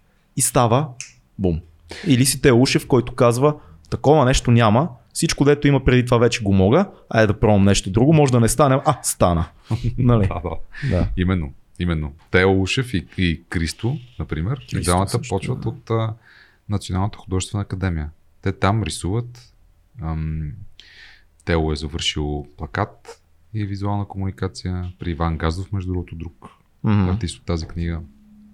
Тоест, овладява основното, базата, има преди това таланта, след това надгражда, печели между другото един конкурс за на Coral Draw, Мгм. мисля, че Draw, супер. пътува за Канада и става вече там Тео Ушев, аниматор, надгражда плаката, защото той това прави преди това прави плакати за театрални постановки, за разни събития. След това прави вече авторски плакати и авторско изкуство с тези а, филми, но става Тео Ушев, който в момента се нарича мултимедиен артист. Той създава и различни видове филми, мултимедийни инсталации, знаете, в а, Канада и на различни места по света. Тоест надгражда онова, което конвенционално се нарича изкуство, със соб, свой собствен език. Това е. Това, че тези разговори са отлежали във времето, промени ли отношението ти към тях и начина по който после влязоха в книгата? Ами, честно казвам, моята важна задача е да се опитам да преведа тази книга, да я обогатя. Би вкарал, да речем, интервю с Мария Бакалова сега, или с Соня Йончева, или с Кристина Грозева и Петър Вълчанов, които също са изключително Страхотни Успешни и български- любима моя двойка режисьор. Любими режисьори като цяло български последната вълна. Да, Те са много всички яки. филми, Да. бащата и така Да. нататък. Което, между другото, ми напомня да ми позволиш 3 минути, в които аз да ти задам няколко въпроса. Сега, понеже сме подкаст, ще изляза за малко, ще се върна и ще ми ги зададеш. ще ходиш да... Добре. А, аз Добре. между другото в тази линия, в която... Да, добре, добре. Да, да, да. да, давай, върна. давай. А, в тази линия ще имаме един въпрос, между другото, от наш зрител, който, като кажеш хората, които искаш да интервюраш, така нататък. И Слави ни пита, не Слави Трифонов, един друг Слави ни, Мгм. ни пита, кой българин и чужденец от настоящето или миналото ти е мечта да интервюраш? Да, благодаря, Слави. Супер, супер а, въпрос, да, защото нали, винаги седи една такава задача. И сега, мечта, чак не бих казал, но бих искал да интервюрам а, Мария Бакалова. За мен тя е направи изключително, изключително постижение. Не защото това е върха на киното. Мгм. Сега може да си говорим с Орлин, докато го няма за, за кино по-свободно. да, да, да, така. е. А, защото всъщност изпълни една много тежка и важна задача, поставена от Саша Баран Коен, Мгм. да влезе в тази нетипична, много особена роля на ръба на провокацията, на ръба на обществения експеримент и киното, Мгм. да посочи и да бръкне в раната на изключително важни обществени проблеми, като антисемитизма, крайния радикалния консерватизъм, покупко-продажбата на дъщери в Америка. А, мога ли да седна на, на място на Орлин, докато го няма? Ще разменим местата ли? Добре. Ето, чупихме, чупихме формата. Така. Ето. Ето, тук са по-силни слушалките, да знаеш, защото чичо ти е глух. Добре. Да, а, Слави. Слави. Да, Слави задава Мария- въпрос за Мария- това. Мария А. Бакалова. Да. Реших, че другия Слави от дивана се е Да, да, не. Слави от дивана, там е място. Там си бил веднъж на това място. Веднъж съм бил, сега защо Да. съм тук? господин... Защото имаме изключително важна ситуация Да. в момента в, а, в света, която е беженската криза. Нова беженска криза. Но, разбира се, знаете, контекстът е Афганистан. И Орлин Милчев, познавате го като Атила и като водещ на 2200, преди време създаде един филм, който се казва Добри. Всъщност в този филм фокус е беженския проблем. Защо ти беше режисьор на този филм? А, това беше преди 5 години вече, Дани. Това, което тогава исках да направя е филм, който е на тема различния човек. Това ми беше много интересно тогава. Преди това имам един друг филм, който се казва Учител, който също се занимава с тази тема.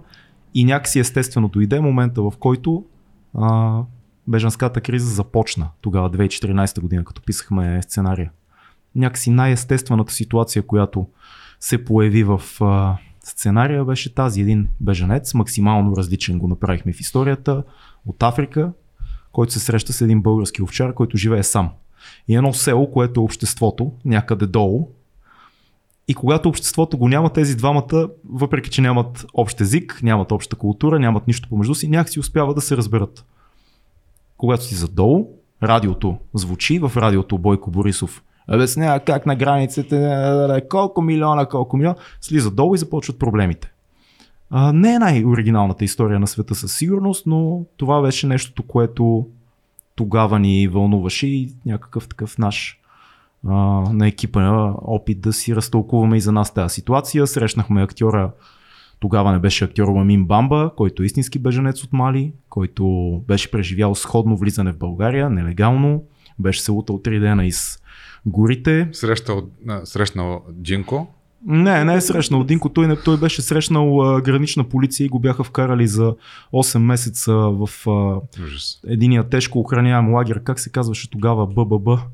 Беше, забравих как се казва, този, който беше от затворен тип. И беше изкарал там 8 месеца и след това беше отишъл в а, Овче Купелския лагер, който беше от отворен тип. Бобов дол. и- Не, не, Бобов долу нещо, нещо друго беше, сега ми избяга от мисълта, но за тогава това беше историята и, и, и беше много труден филм, но се надявам да сме успяли в един човек, в една капчица малка, да събереме идеята, че м, трябва да... Знаеш какъв беше проблема? Винаги тогава по новините виждахме едни гигантски маси хора. Като станеше дума за бежанци, виждахме едни хора. Преминават. Преминават едни големи групи. И аз си казах, добре, чакай отделни съдби има, отделни хора там. Да, да, не, да не правим филм за група бежанци, да направим за един човек, който среща един друг човек. Не за едни българи, които срещат едни бежанци. И това беше двигателя на, на филма. Дипломен филм. Много проблеми има в него, може много по-добре да стане, но за тогава се получи. Филмът Орлин е страхотен. Аз ти Благодаря. благодаря за този филм. Аз защото благодаря аз като човек, който харесва това изкуство, мога да кажа, че рядко някакъв филм ме докосва и ми въздейства така, както този филм ми въздейства. Това Много е завършен благодаря филм от завършен режисьор, но той е изключително важен, почно по тази линия, за която ти говориш. Сега влизам отвъд а, журналистиката и въпросите. Просто искам да ти кажа какво а, аз почувствах и защо този филм е важен за мен. Ти обръщаш прожекторите и камерата срещу човешката съдба на конкретен беженец. Да. Мога да дам подобен пример със същата тема на най-популярния китаец. Един от най-популярните китайци въобще в света, със сигурност най-популярният художник, дисидент, казва се Ай Уейвей или Ай Вейвей. Той направи един гигантски филм, документален, който се казва Human Flow, човешки поток, който филм м- показа беженската криза през всичките лагери, през всичките беженски пространства на ръба на естетиката, на ръба на това ти да експлуатираш кинокамерата с, за, за създаване на художествено произведение. М. С, с презумцията, че ти си взел кинокамерата да правиш документален филм. И това са две крайно различни неща. Аз страшно много уважавам този артист, но този филм имаше нещо м- неправдиво и недостатъчно етично спрямо моя етичен код. М. В твоя филм има точно обратното. Ти наистина обръщаш камерата към човешкото същество така, че всъщност този, който гледа, да е съпричастен с съдбата, трудната съдба на един беженец. Аз съм сигурен, че този филм, ако се гледа от а, хората с предразсъдъци в България, които си казват България трябва да е само за българите, М. Да. Вероятно много от ам, стереотипите ще бъдат променени, променени в тази държава и в начина на мислене на страшно много наши сънародници. Много ти благодаря. Караш ме да се чувствам неудобно в момента. Не, в наистина, в подкаста. смисъл, това е пример за това А, какво може изкуството. То може да, ти, да, се. да, да променя хората, Надявам се да е така. когато то е добро. Знаеш кое беше много забавно? Докато снимахме в селото, абсолютно всички от а, местните жители, които голяма част от тях са във филма, станаха приятели с нашия приятел Амин Бамба, който играе беженец. Ами, ето това е всъщност успеха на твоя филм, че всъщност ти си ги запознал с човек, който е различен, както казах в началото, Да. който не е от тяхната култура и от а, това, което те познават.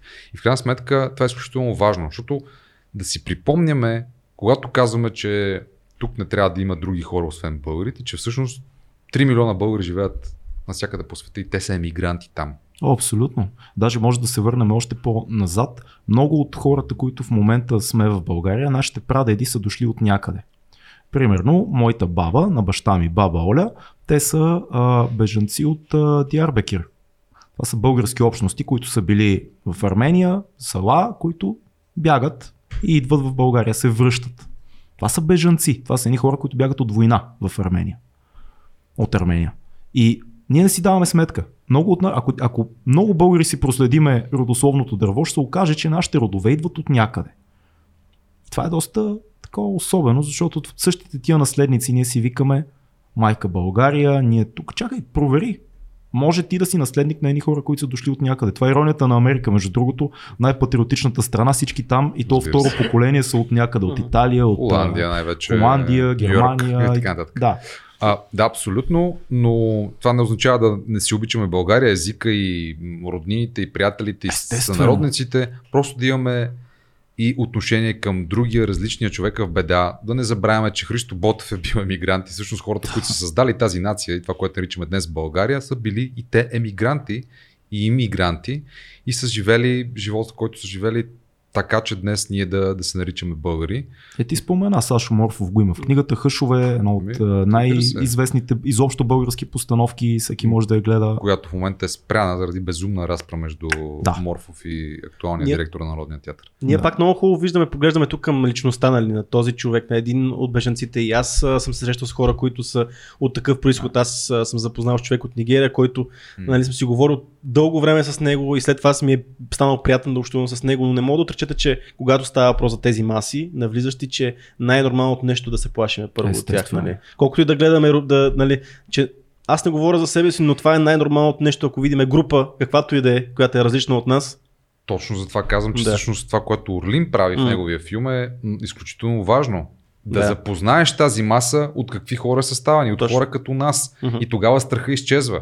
Тогава ти си казваш, ами да, има хора в трудна ситуация. Не възприемаш това като една аморфна заплаха към теб. Всъщност ти се запознаваш с този човек през, а, през изкуството. За мен това е изключително полезен и важен филм и каквото мога да направя за неговото популяризиране в тия дни ще направя. Благо- знаеш. Благодаря ти. Аз се надявам да ти хареса следващия. Ние завършваме сега пълнометражния. Като стане, ще ти изпратя О, да, да гледаш. Имаме ли въпроси от зрители? Остани Имам. там. Ти се чувстваш на място на водещия удобно. Може да си. да Ето си още един въпрос от Слави ще задам. Да. А, кои са светопроменящите идеи на 21 век в този момент, според теб? Емпатията на Георги Господинов, ето за, за нея говорим. Това е светопроменяща идея. Но аз съм изключителен а, почитател на историята на Илон Мъск. М. Предполагам и някои от вашите зрители. Наскоро слушах в Storytel а, неговата биография. Това е нали, по-добрият вариант на свръхбогат човек от, например, пощальона Джеф Безос, който просто изкарва парички от това да пр- препраща Пощалена Джеф без е много на, яко. на, на, на друго място и да се фейка с ракетки в космоса. Този Илон Мъск също, но той а, също така има изключителни идеи за промяна на света към, към добро. Например, на, на първо място енергията от възобновяеми източници. само след малко ще стане дума и за нещо, ви нося втори подарък. Исках да, да ви го дам, но преди това а, чипа му. Ето това е истинският чип, уважаеми зрители, не чипа на Бил Гейтс, чипа на Мъск и неговата компания Neuralink, Така. която иска да ни инсталира наистина чип в мозъците, обаче, за да ни избави, от, например, от депресията Или от Алцхаймер. или от Алцхаймер. Да. Или, ако ти си на инвалидна количка, да можеш да активираш отново крайниците си, ако те са Дани Ненчев, вече Деактивирани. чувам, вече чувам конспираторските вълни, идват, чувам ги, усещам ги, този чип иска да ни направи трансхуманни същества. Да, трансхуманизма 5G-то ще го включи Да. и ще получаваш интернет Това съвсем- 24 часа в мозъка си, което е проблем. ваксините не успяха, обаче с... С Neuralink с Neuralink. Неуралинка ще стане. А, има такава книга много интересна на Люк Фери, която е за трансхуманизма. Препоръчвам я. Това е много спорен въпрос, но в случая с Мъск, той все още не е създал това нещо. Пробва го върху шимпанзета. А опасна идея. В смисъл, разбирам медицинските и функции и благородната част, но генерално е много сериозна стъпка за човечеството. Го слушах Мъск, когато каза, ние вече, това е твоят телефон, но ние вече сме свързани, така или иначе просто този начин е много бавен и рано или късно ще стане а, софтуера и мрежата част от съзнанието ни. Това е а, хар, хардуер, който е бавен за нас, но не знам, плаши ме леко тази идея. Чарли Брукър, създателя на Black Mirror, много добре ги обяснява тия процеси М. и ги нагледява какво става, когато всъщност софтуера, хардуера стане софтуер и стане част от телата ни. Е изключително интересно нали, да, да видим. Гледали сте сериала Black. Mirror, да. черно огледало.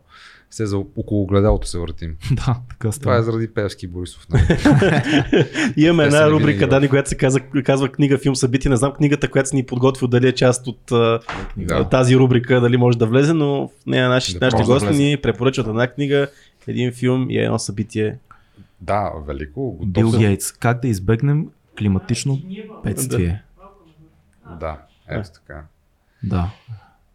Разкажи ни Бил за Гейтс, тази книга. разбира се, този, който създаде ваксините, и който е вирус и който пие кръв от деца. Той е. И вируси и така нататък. И всъщност злодея. А, нали така? Той Нали е, така? той Вие е. сте съгласни, че Аз- това е най-лошият човек на света. Даже тя, аз според мен чак сега жена му разбра, че той е такъв и се разведе с него. А, У- Windows се псува вкъщи религиозно. Пускам компютъра и Между другото, една това е, майка на това е Бил. най-абс, най-абсурдното в тази ситуация, че всъщност хората, които критикуват, псуват и наричат Бил Гейтс с цветни епитети, го правят от Windows. Да. В най-честия случай. Ама, Факт то, е ама така. той ги следи. Краден Ама той Windows, ги следи, защото те, те, Те го правят, но него. той знае Той знае. и ги следи. И, и той вижда и им бъгва Windows. Днес, между За другото, това. по, За това по тази тема видях днес някъде ми попадна този така, така известен човек Станислав Цанов. Така. И той с, с, носи с такава тениска, която е с Бил Гейтс, на такъв нарисуван, който е зачеркнат, има някаква вакцина в ръката си и е зачеркнат Бил Гейтс.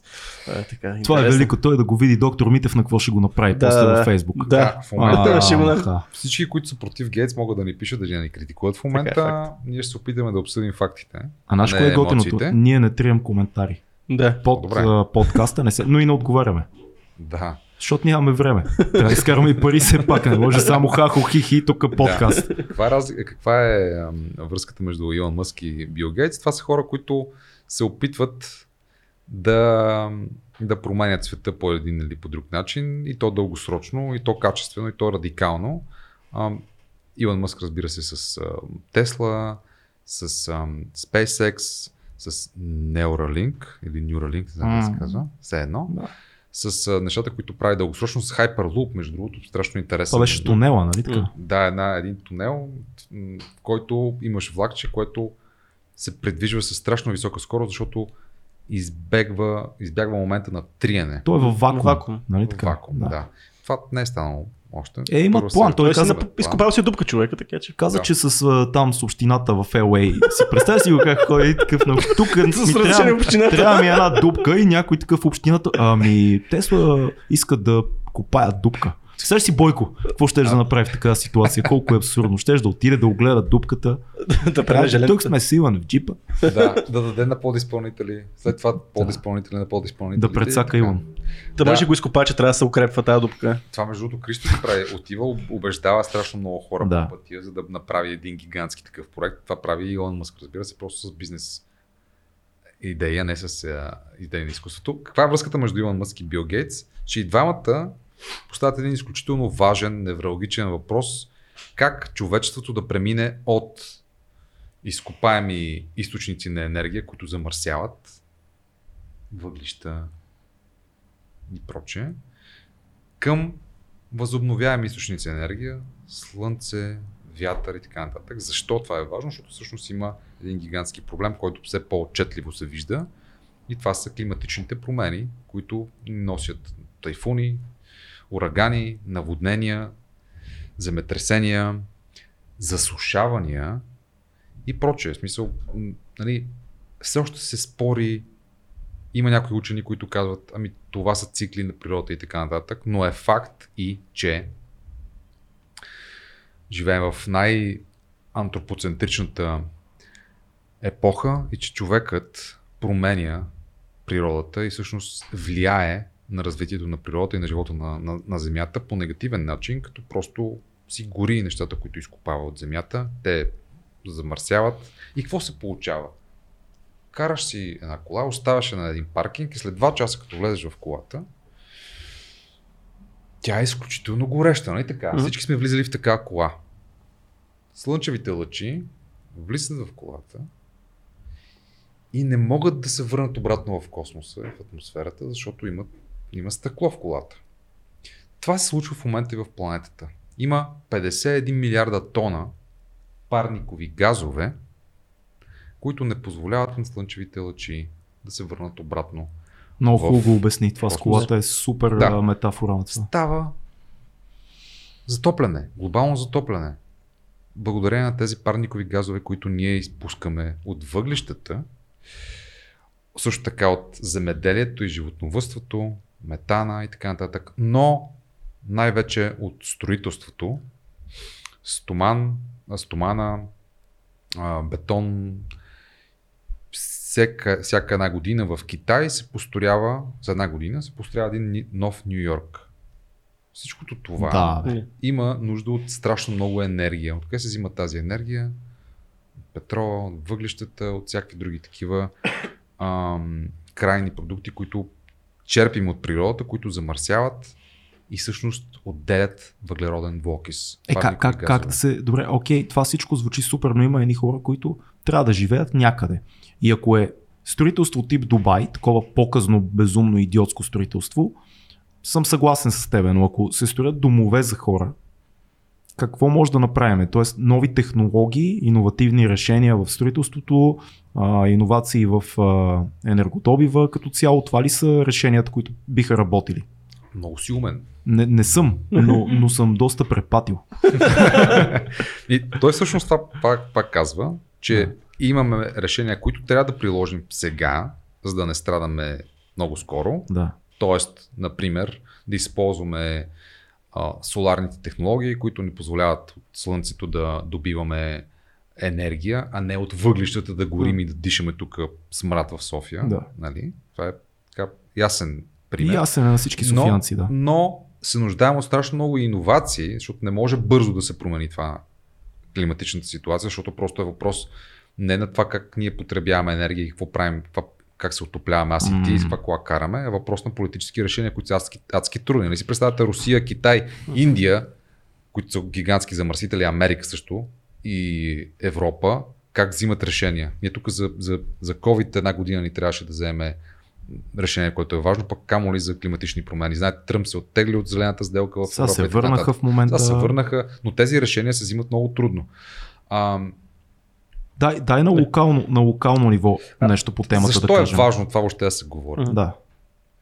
Защото всъщност ключа е да се измислят такива неща, такива иновации, такива бизнеси, ако щеш, такива хватки, които могат да решат този проблем генерално и бързо. Например, една от тези идеи е да се хваща въглеродния диоксид на изхода му. Тоест, като имаш някакъв завод, който бълва мърсотия в въздуха и в природата, М.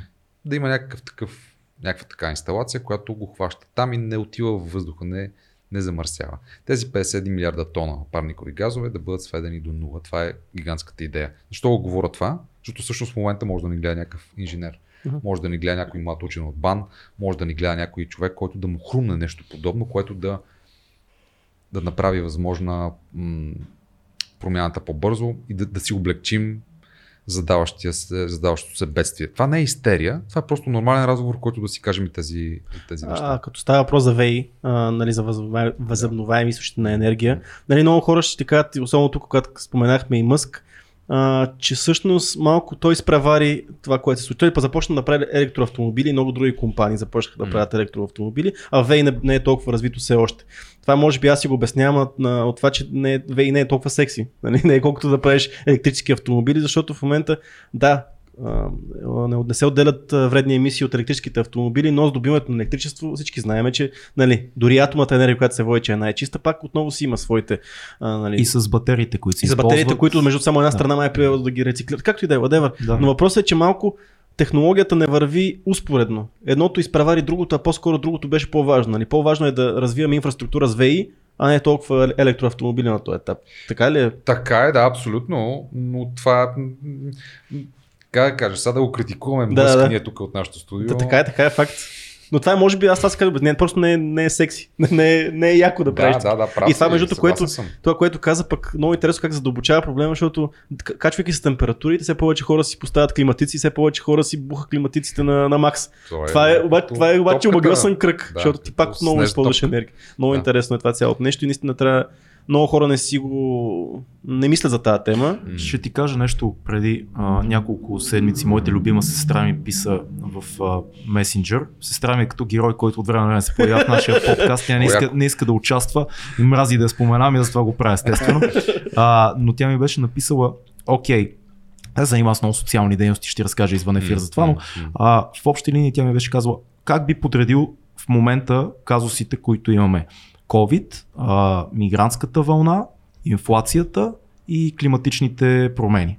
Как би ги подредил като решение? Това е нещо, попълваше нещо и беше интересно. А, и аз седнах, мислих, мислих и казах първо COVID, Абсолютно. а, после мигрантска вълна, инфлация, климатични. Разбира се. А, звучи много а, на такова, все едно не е важно, но истината е, че човек не би могъл, а, ни, човек, правителство, общност не би могла да се средоточи върху проблема климатични промени преди локалните проблеми да са решени. Тоест, докато всички говорим за COVID, не можеш да убедиш никой в света, че е важно да мислим какво ще стане, като се 15 години се дигне с 1 градус температурата на Земята. Ема така задълбочава целият проблем, защото... Така е, но хората Да. няма да го възприемат. Тоест, ако, ако не решиме тези проблеми, които са все едно, тук имам натрупани букуци и при теб има нещо важно, М. което е мое. И аз трябва да мина през това, за да стигна до важното. Моето внимание никога няма да бъде фокусирано ей там. Да. Да. Как да решим основния проблем, Орлин Нилчев, Нямам идея. с COVID? Ако Дай, знаех, кажи, помисли. ако знаех, ще да се кандидатирам. имам, имам диван, ето Фил ще ме снима. Как да убедим, От надежда съм владея мутренския сленг, ако се наложи, ще вляза в тази роля. Няма проблем. как да убедим 80% от нашите сънародници, които не са И вакцинирани. А, не, 18 и нещо са Не. вакцинирани. Сед- 17-18, да, нещо така ли такова беше. Нещо такова. Да. Слабо е много, пак сме последни. И по това сме последни. Малта са 90. В Малта. Там, Малта, там сигурно има някакъв зъл Ирландия, закон, Исландия. който ги отсичат им главите, ако не се вакцинират. Не знам, представям си. Какво да кажем? Сега, какво, какво е посланието към хората, които се колебат в момента? Ма да се вакцинират, Да бе, ние сме вакцинирани всички тук. Много, много сме говорили за това. В началото на пандемията, още първата вълна, имахме най-различни разговори за COVID, имахме разговори с, а, даже си пускахме по време на лайв чатовете статистики, Да. говорихме с нашите Patreon, имали сме гости, които са за ваксините, против ваксините, обвиняваха ни, че сме провокатори на тема ваксини и така нататък. По-важното е друго. Ние тук сме вакцинирани. Мисля, Да. че това казва достатъчно. Ние сме едни много скептични хора като цяло. Да. Този подкаст може спокойно да се казва скепсис подкаст, защото сме такива. Особено. Фил. Той затова не говори, няма микрофон, защото той е много скептичен като цяло. Но е, е, нека да се вакцинират всички. По-сигурно е, знам, че има един куп неща, които четете. Вчера гледах едно клип, че ми изпрати някой с някакъв... С, да, забавни приятели имам, знаеш, с един, който обясняваше как сега вакцината е всъщност тест за включване на 5G-то и има в нея а, графит някакъв, който се използва. Има, обикалят разни такива неща. Не се лепи телефона. Да, не светиш Не още, ама те трябва да минат 5 години. Един, един казва, ще видите след 5 години какво ще стане. Не, не, не. А, а, Това няма какво да няма говоря, как да това е ясно. след 5 години. А, Основните реакции са в първите два месеца. Ако ти имаш някакъв проблем, той се проявява. Примерно един приятел наистина имаше миокрадит Да, има такива 5-6 неща. с Pfizer. А, случва се. Мен ми се възпалиха очите Ми- от Pfizer Да, за мен- 24 часа. Е, да, това Случва не се. се... Да. Да, и на мен ми беше с, аз, с, аз съм с Opel Astra. Имах, нали, грипче един-два дни, но сега. Ти, ти си от поколението, както и ние, което е вакцинирано Живеем. с всякакви неща, без никой да го пита, точно нали? така, Да, да. точно така. Значи, Значи, че, мантута, знаеш, че съм, грипни а, вакцини. аз съм карал, а, даже имам белези, примерно от а, вариола. Едра шарка. А, аз имам един приятел, който изкара на... Не, не аз- едрата, дребната изкара на стари години. Да, да, Да, аз аз го познавам. така. Искаш ли ти кажа, че вариола, едра шарка, Няма. Няма. вече няма. Да. Защо? Заради има вакцини. И варицелата, между другото, вече няма да има и варицела, защото и Да. за нея има вакцини. Защото, реално, ай сега аз няма нужда да си правя това, сигурно, обаче толкова бременни жени могат да пострадат от това, че ако се разбудят варицела, докато са бремени, губят почти 90, почти 100% губят плода. И а, също така е проблем, ако си бременен или искаш да заченеш, ако заболееш от COVID е много по-опасно. Естествено. И, и всъщност за няколко месеца си извън строя, а вакцината всъщност е безопасна за Да, да, ама аз вече виждам коментара, най-лайквания коментар под това видео, е? който ще е този подкаст е финансиран от Бил Гейтс директно. Да, да, скоро Вакцини, книгата. Дани е един артикулиращ интелигентен човек, който е в среди на, интересни хора. Тук ни проповяд, пропагандира ни те Ушев от Канада, разбираш ли защо? Цялото нещо е платено, купено е. Да, взехме, взехме много пари, ще си купиме... А, какво ще си купиме? Лепило за Лепило, че за да не падат панелите. Да. Знаете ли, а, големият проблем в България е липсата на доверие. Тоест, а, доверие между нас, доверие в обществото, доверие в политиците, разбира се, правят всичко възможно да няма доверие в обществото и между нас. Това ще крайна кажа, сметка, можеш ли да ги виниш хората? Не мога да ги виня, но хора, наистина, слушайте се в науката. Слушайте се в тези, които анализират, учили са, следят процесите, четат научни статии, имат експертно мнение и те със своя доказан в годините морал и интегритет могат да, да ви кажат нещо важно и стойностно. Ами, повечето лекари, вече 70% от лекарите в България, ами вакцинирани са. Това означава, че това нещо работи и наистина е важно да няма смърт, да не умират хора. Това и за економиката, и за всичко, и за всички е важно в крайна сметка. Наистина, това е най-важното нещо в момента. Димо от пив няма да дам за пример. М, Няма да дам за пример Татяна Лолова, Лорина Камбурова. Страшно много хора, приятели, които познавам, пострадаха от това нещо. Майка ми, собствената ми майка, не ми е казала, че просто е имала кашлица и хрема през октомври месец. Сега, 8 месеца по-късно, тя няма обоняние и не чувства вкуса на, на много от храните, които яде. Друго микросоциологическо проучване, ако ми позволите. Мгм. Братовчет ми е управител на ресторант. 50 човека работят в този ресторант. Той е единствения, който се е вакцинирал в ресторанта. Единствения, който се е вакцинирал в ресторанта и който е по-важно. Единствения, който не се е разболял. Чух а, един забавен отговор на въпрос на приятел, който е малко по-голям от мене, който е интелигентен, който питах ти кога ще се вакцинираш, ще ми погледне. Не, не. Не, как така бе, копале, не знам. Избухнах и аз да не съм взел решение още. Не, беше то- такова се едно го питах, каква бира искаш да ти взема от магазина? Един, Да. не, не. А, много от тези хора си казват, абе, дори да го фана, ще го изкарам. Да. Обаче, окей, пич, но ти си жесток егоцентрик, ако мислиш по този начин, защото всъщност много уязвими хора с Точно слаба така имунна система, които са възрастни, биха могли да пострадат, ако просто ти си болен. Дай да минем към нещо. Виж. Това абсолютно сме, сме на едно Да, мнение не, с теб. просто иска да го обсъдим, Да, защото това е важният въпрос. Важно и наистина. трябва, и трябва да се казва, особено сега на, на, как сега, на, на пракчето на четвъртата вълна. Ами, да, да, да. А, и то на последно място по вакцинация. Кажи ни един филм, който е важен за тебе. Животът е прекрасен на Роберто Бенини. Е, Това е е, защо? Как би зарибил някой да го гледа? Ами защото ти показва как най-тежката тема от световната история може да бъде интерпретирана през въображението и през изкуството и през хумора. Това за мен е виш пилотаж в създаването на художествено произведение. Ти да създадеш комедия от най-тъжната тема на света. Той е гений. Абсолютен. Да, сега нямам търпение да гледам Пиноккио новия му филм. Да, аз. Знаете, че темата е за нацизма, за лагерите на смъртта в, в Германия. Той играеше джепето там, нали? Так, в Пиноккио, Роберто Бенини, да, но в а, Животът е прекрасен. Да, да, да. да. А, знаете, такива лагери има и в Съветския съюз, и в Германия. Голаци. Най- а, да, тежката травма на човечеството на 20 век и въобще преработена през, през киното, през изкуството. Нов друг филм. Не мога да се наскоро. Не, това, Не, това, това е е напълно напълно, стачно. Супер филм. любимите ми филми. И сега да поканиш нашите хора на някакво физическо събитие, ти покани вече в, в Берлин, но нещо, нещо локално има ли където? Дори може да не е твое нещо събитие, някъде където. Постановка, Концерт, концерт. на Лай. Добре. Концерт на Хейзен Лай. Това е любимата ми група в момента българска, които правят страхотен альтернатив рок. Живеят в Манчестър, в Великобритания. Сега си тук правиха няколко концерта, но това е една група, която е на европейско ниво. Прави страхотна рок музика, която аз харесвам. Кога, къде? Или да проверят? Да проверят. Да проверят, да. А, има Имаха мисля, че на София Summer Fest, този фестивал в а, зад а, музея Земята и хората. Може би вече мина техния концерт. Може би е минал. Може би е минал. Е. А, да, то, да.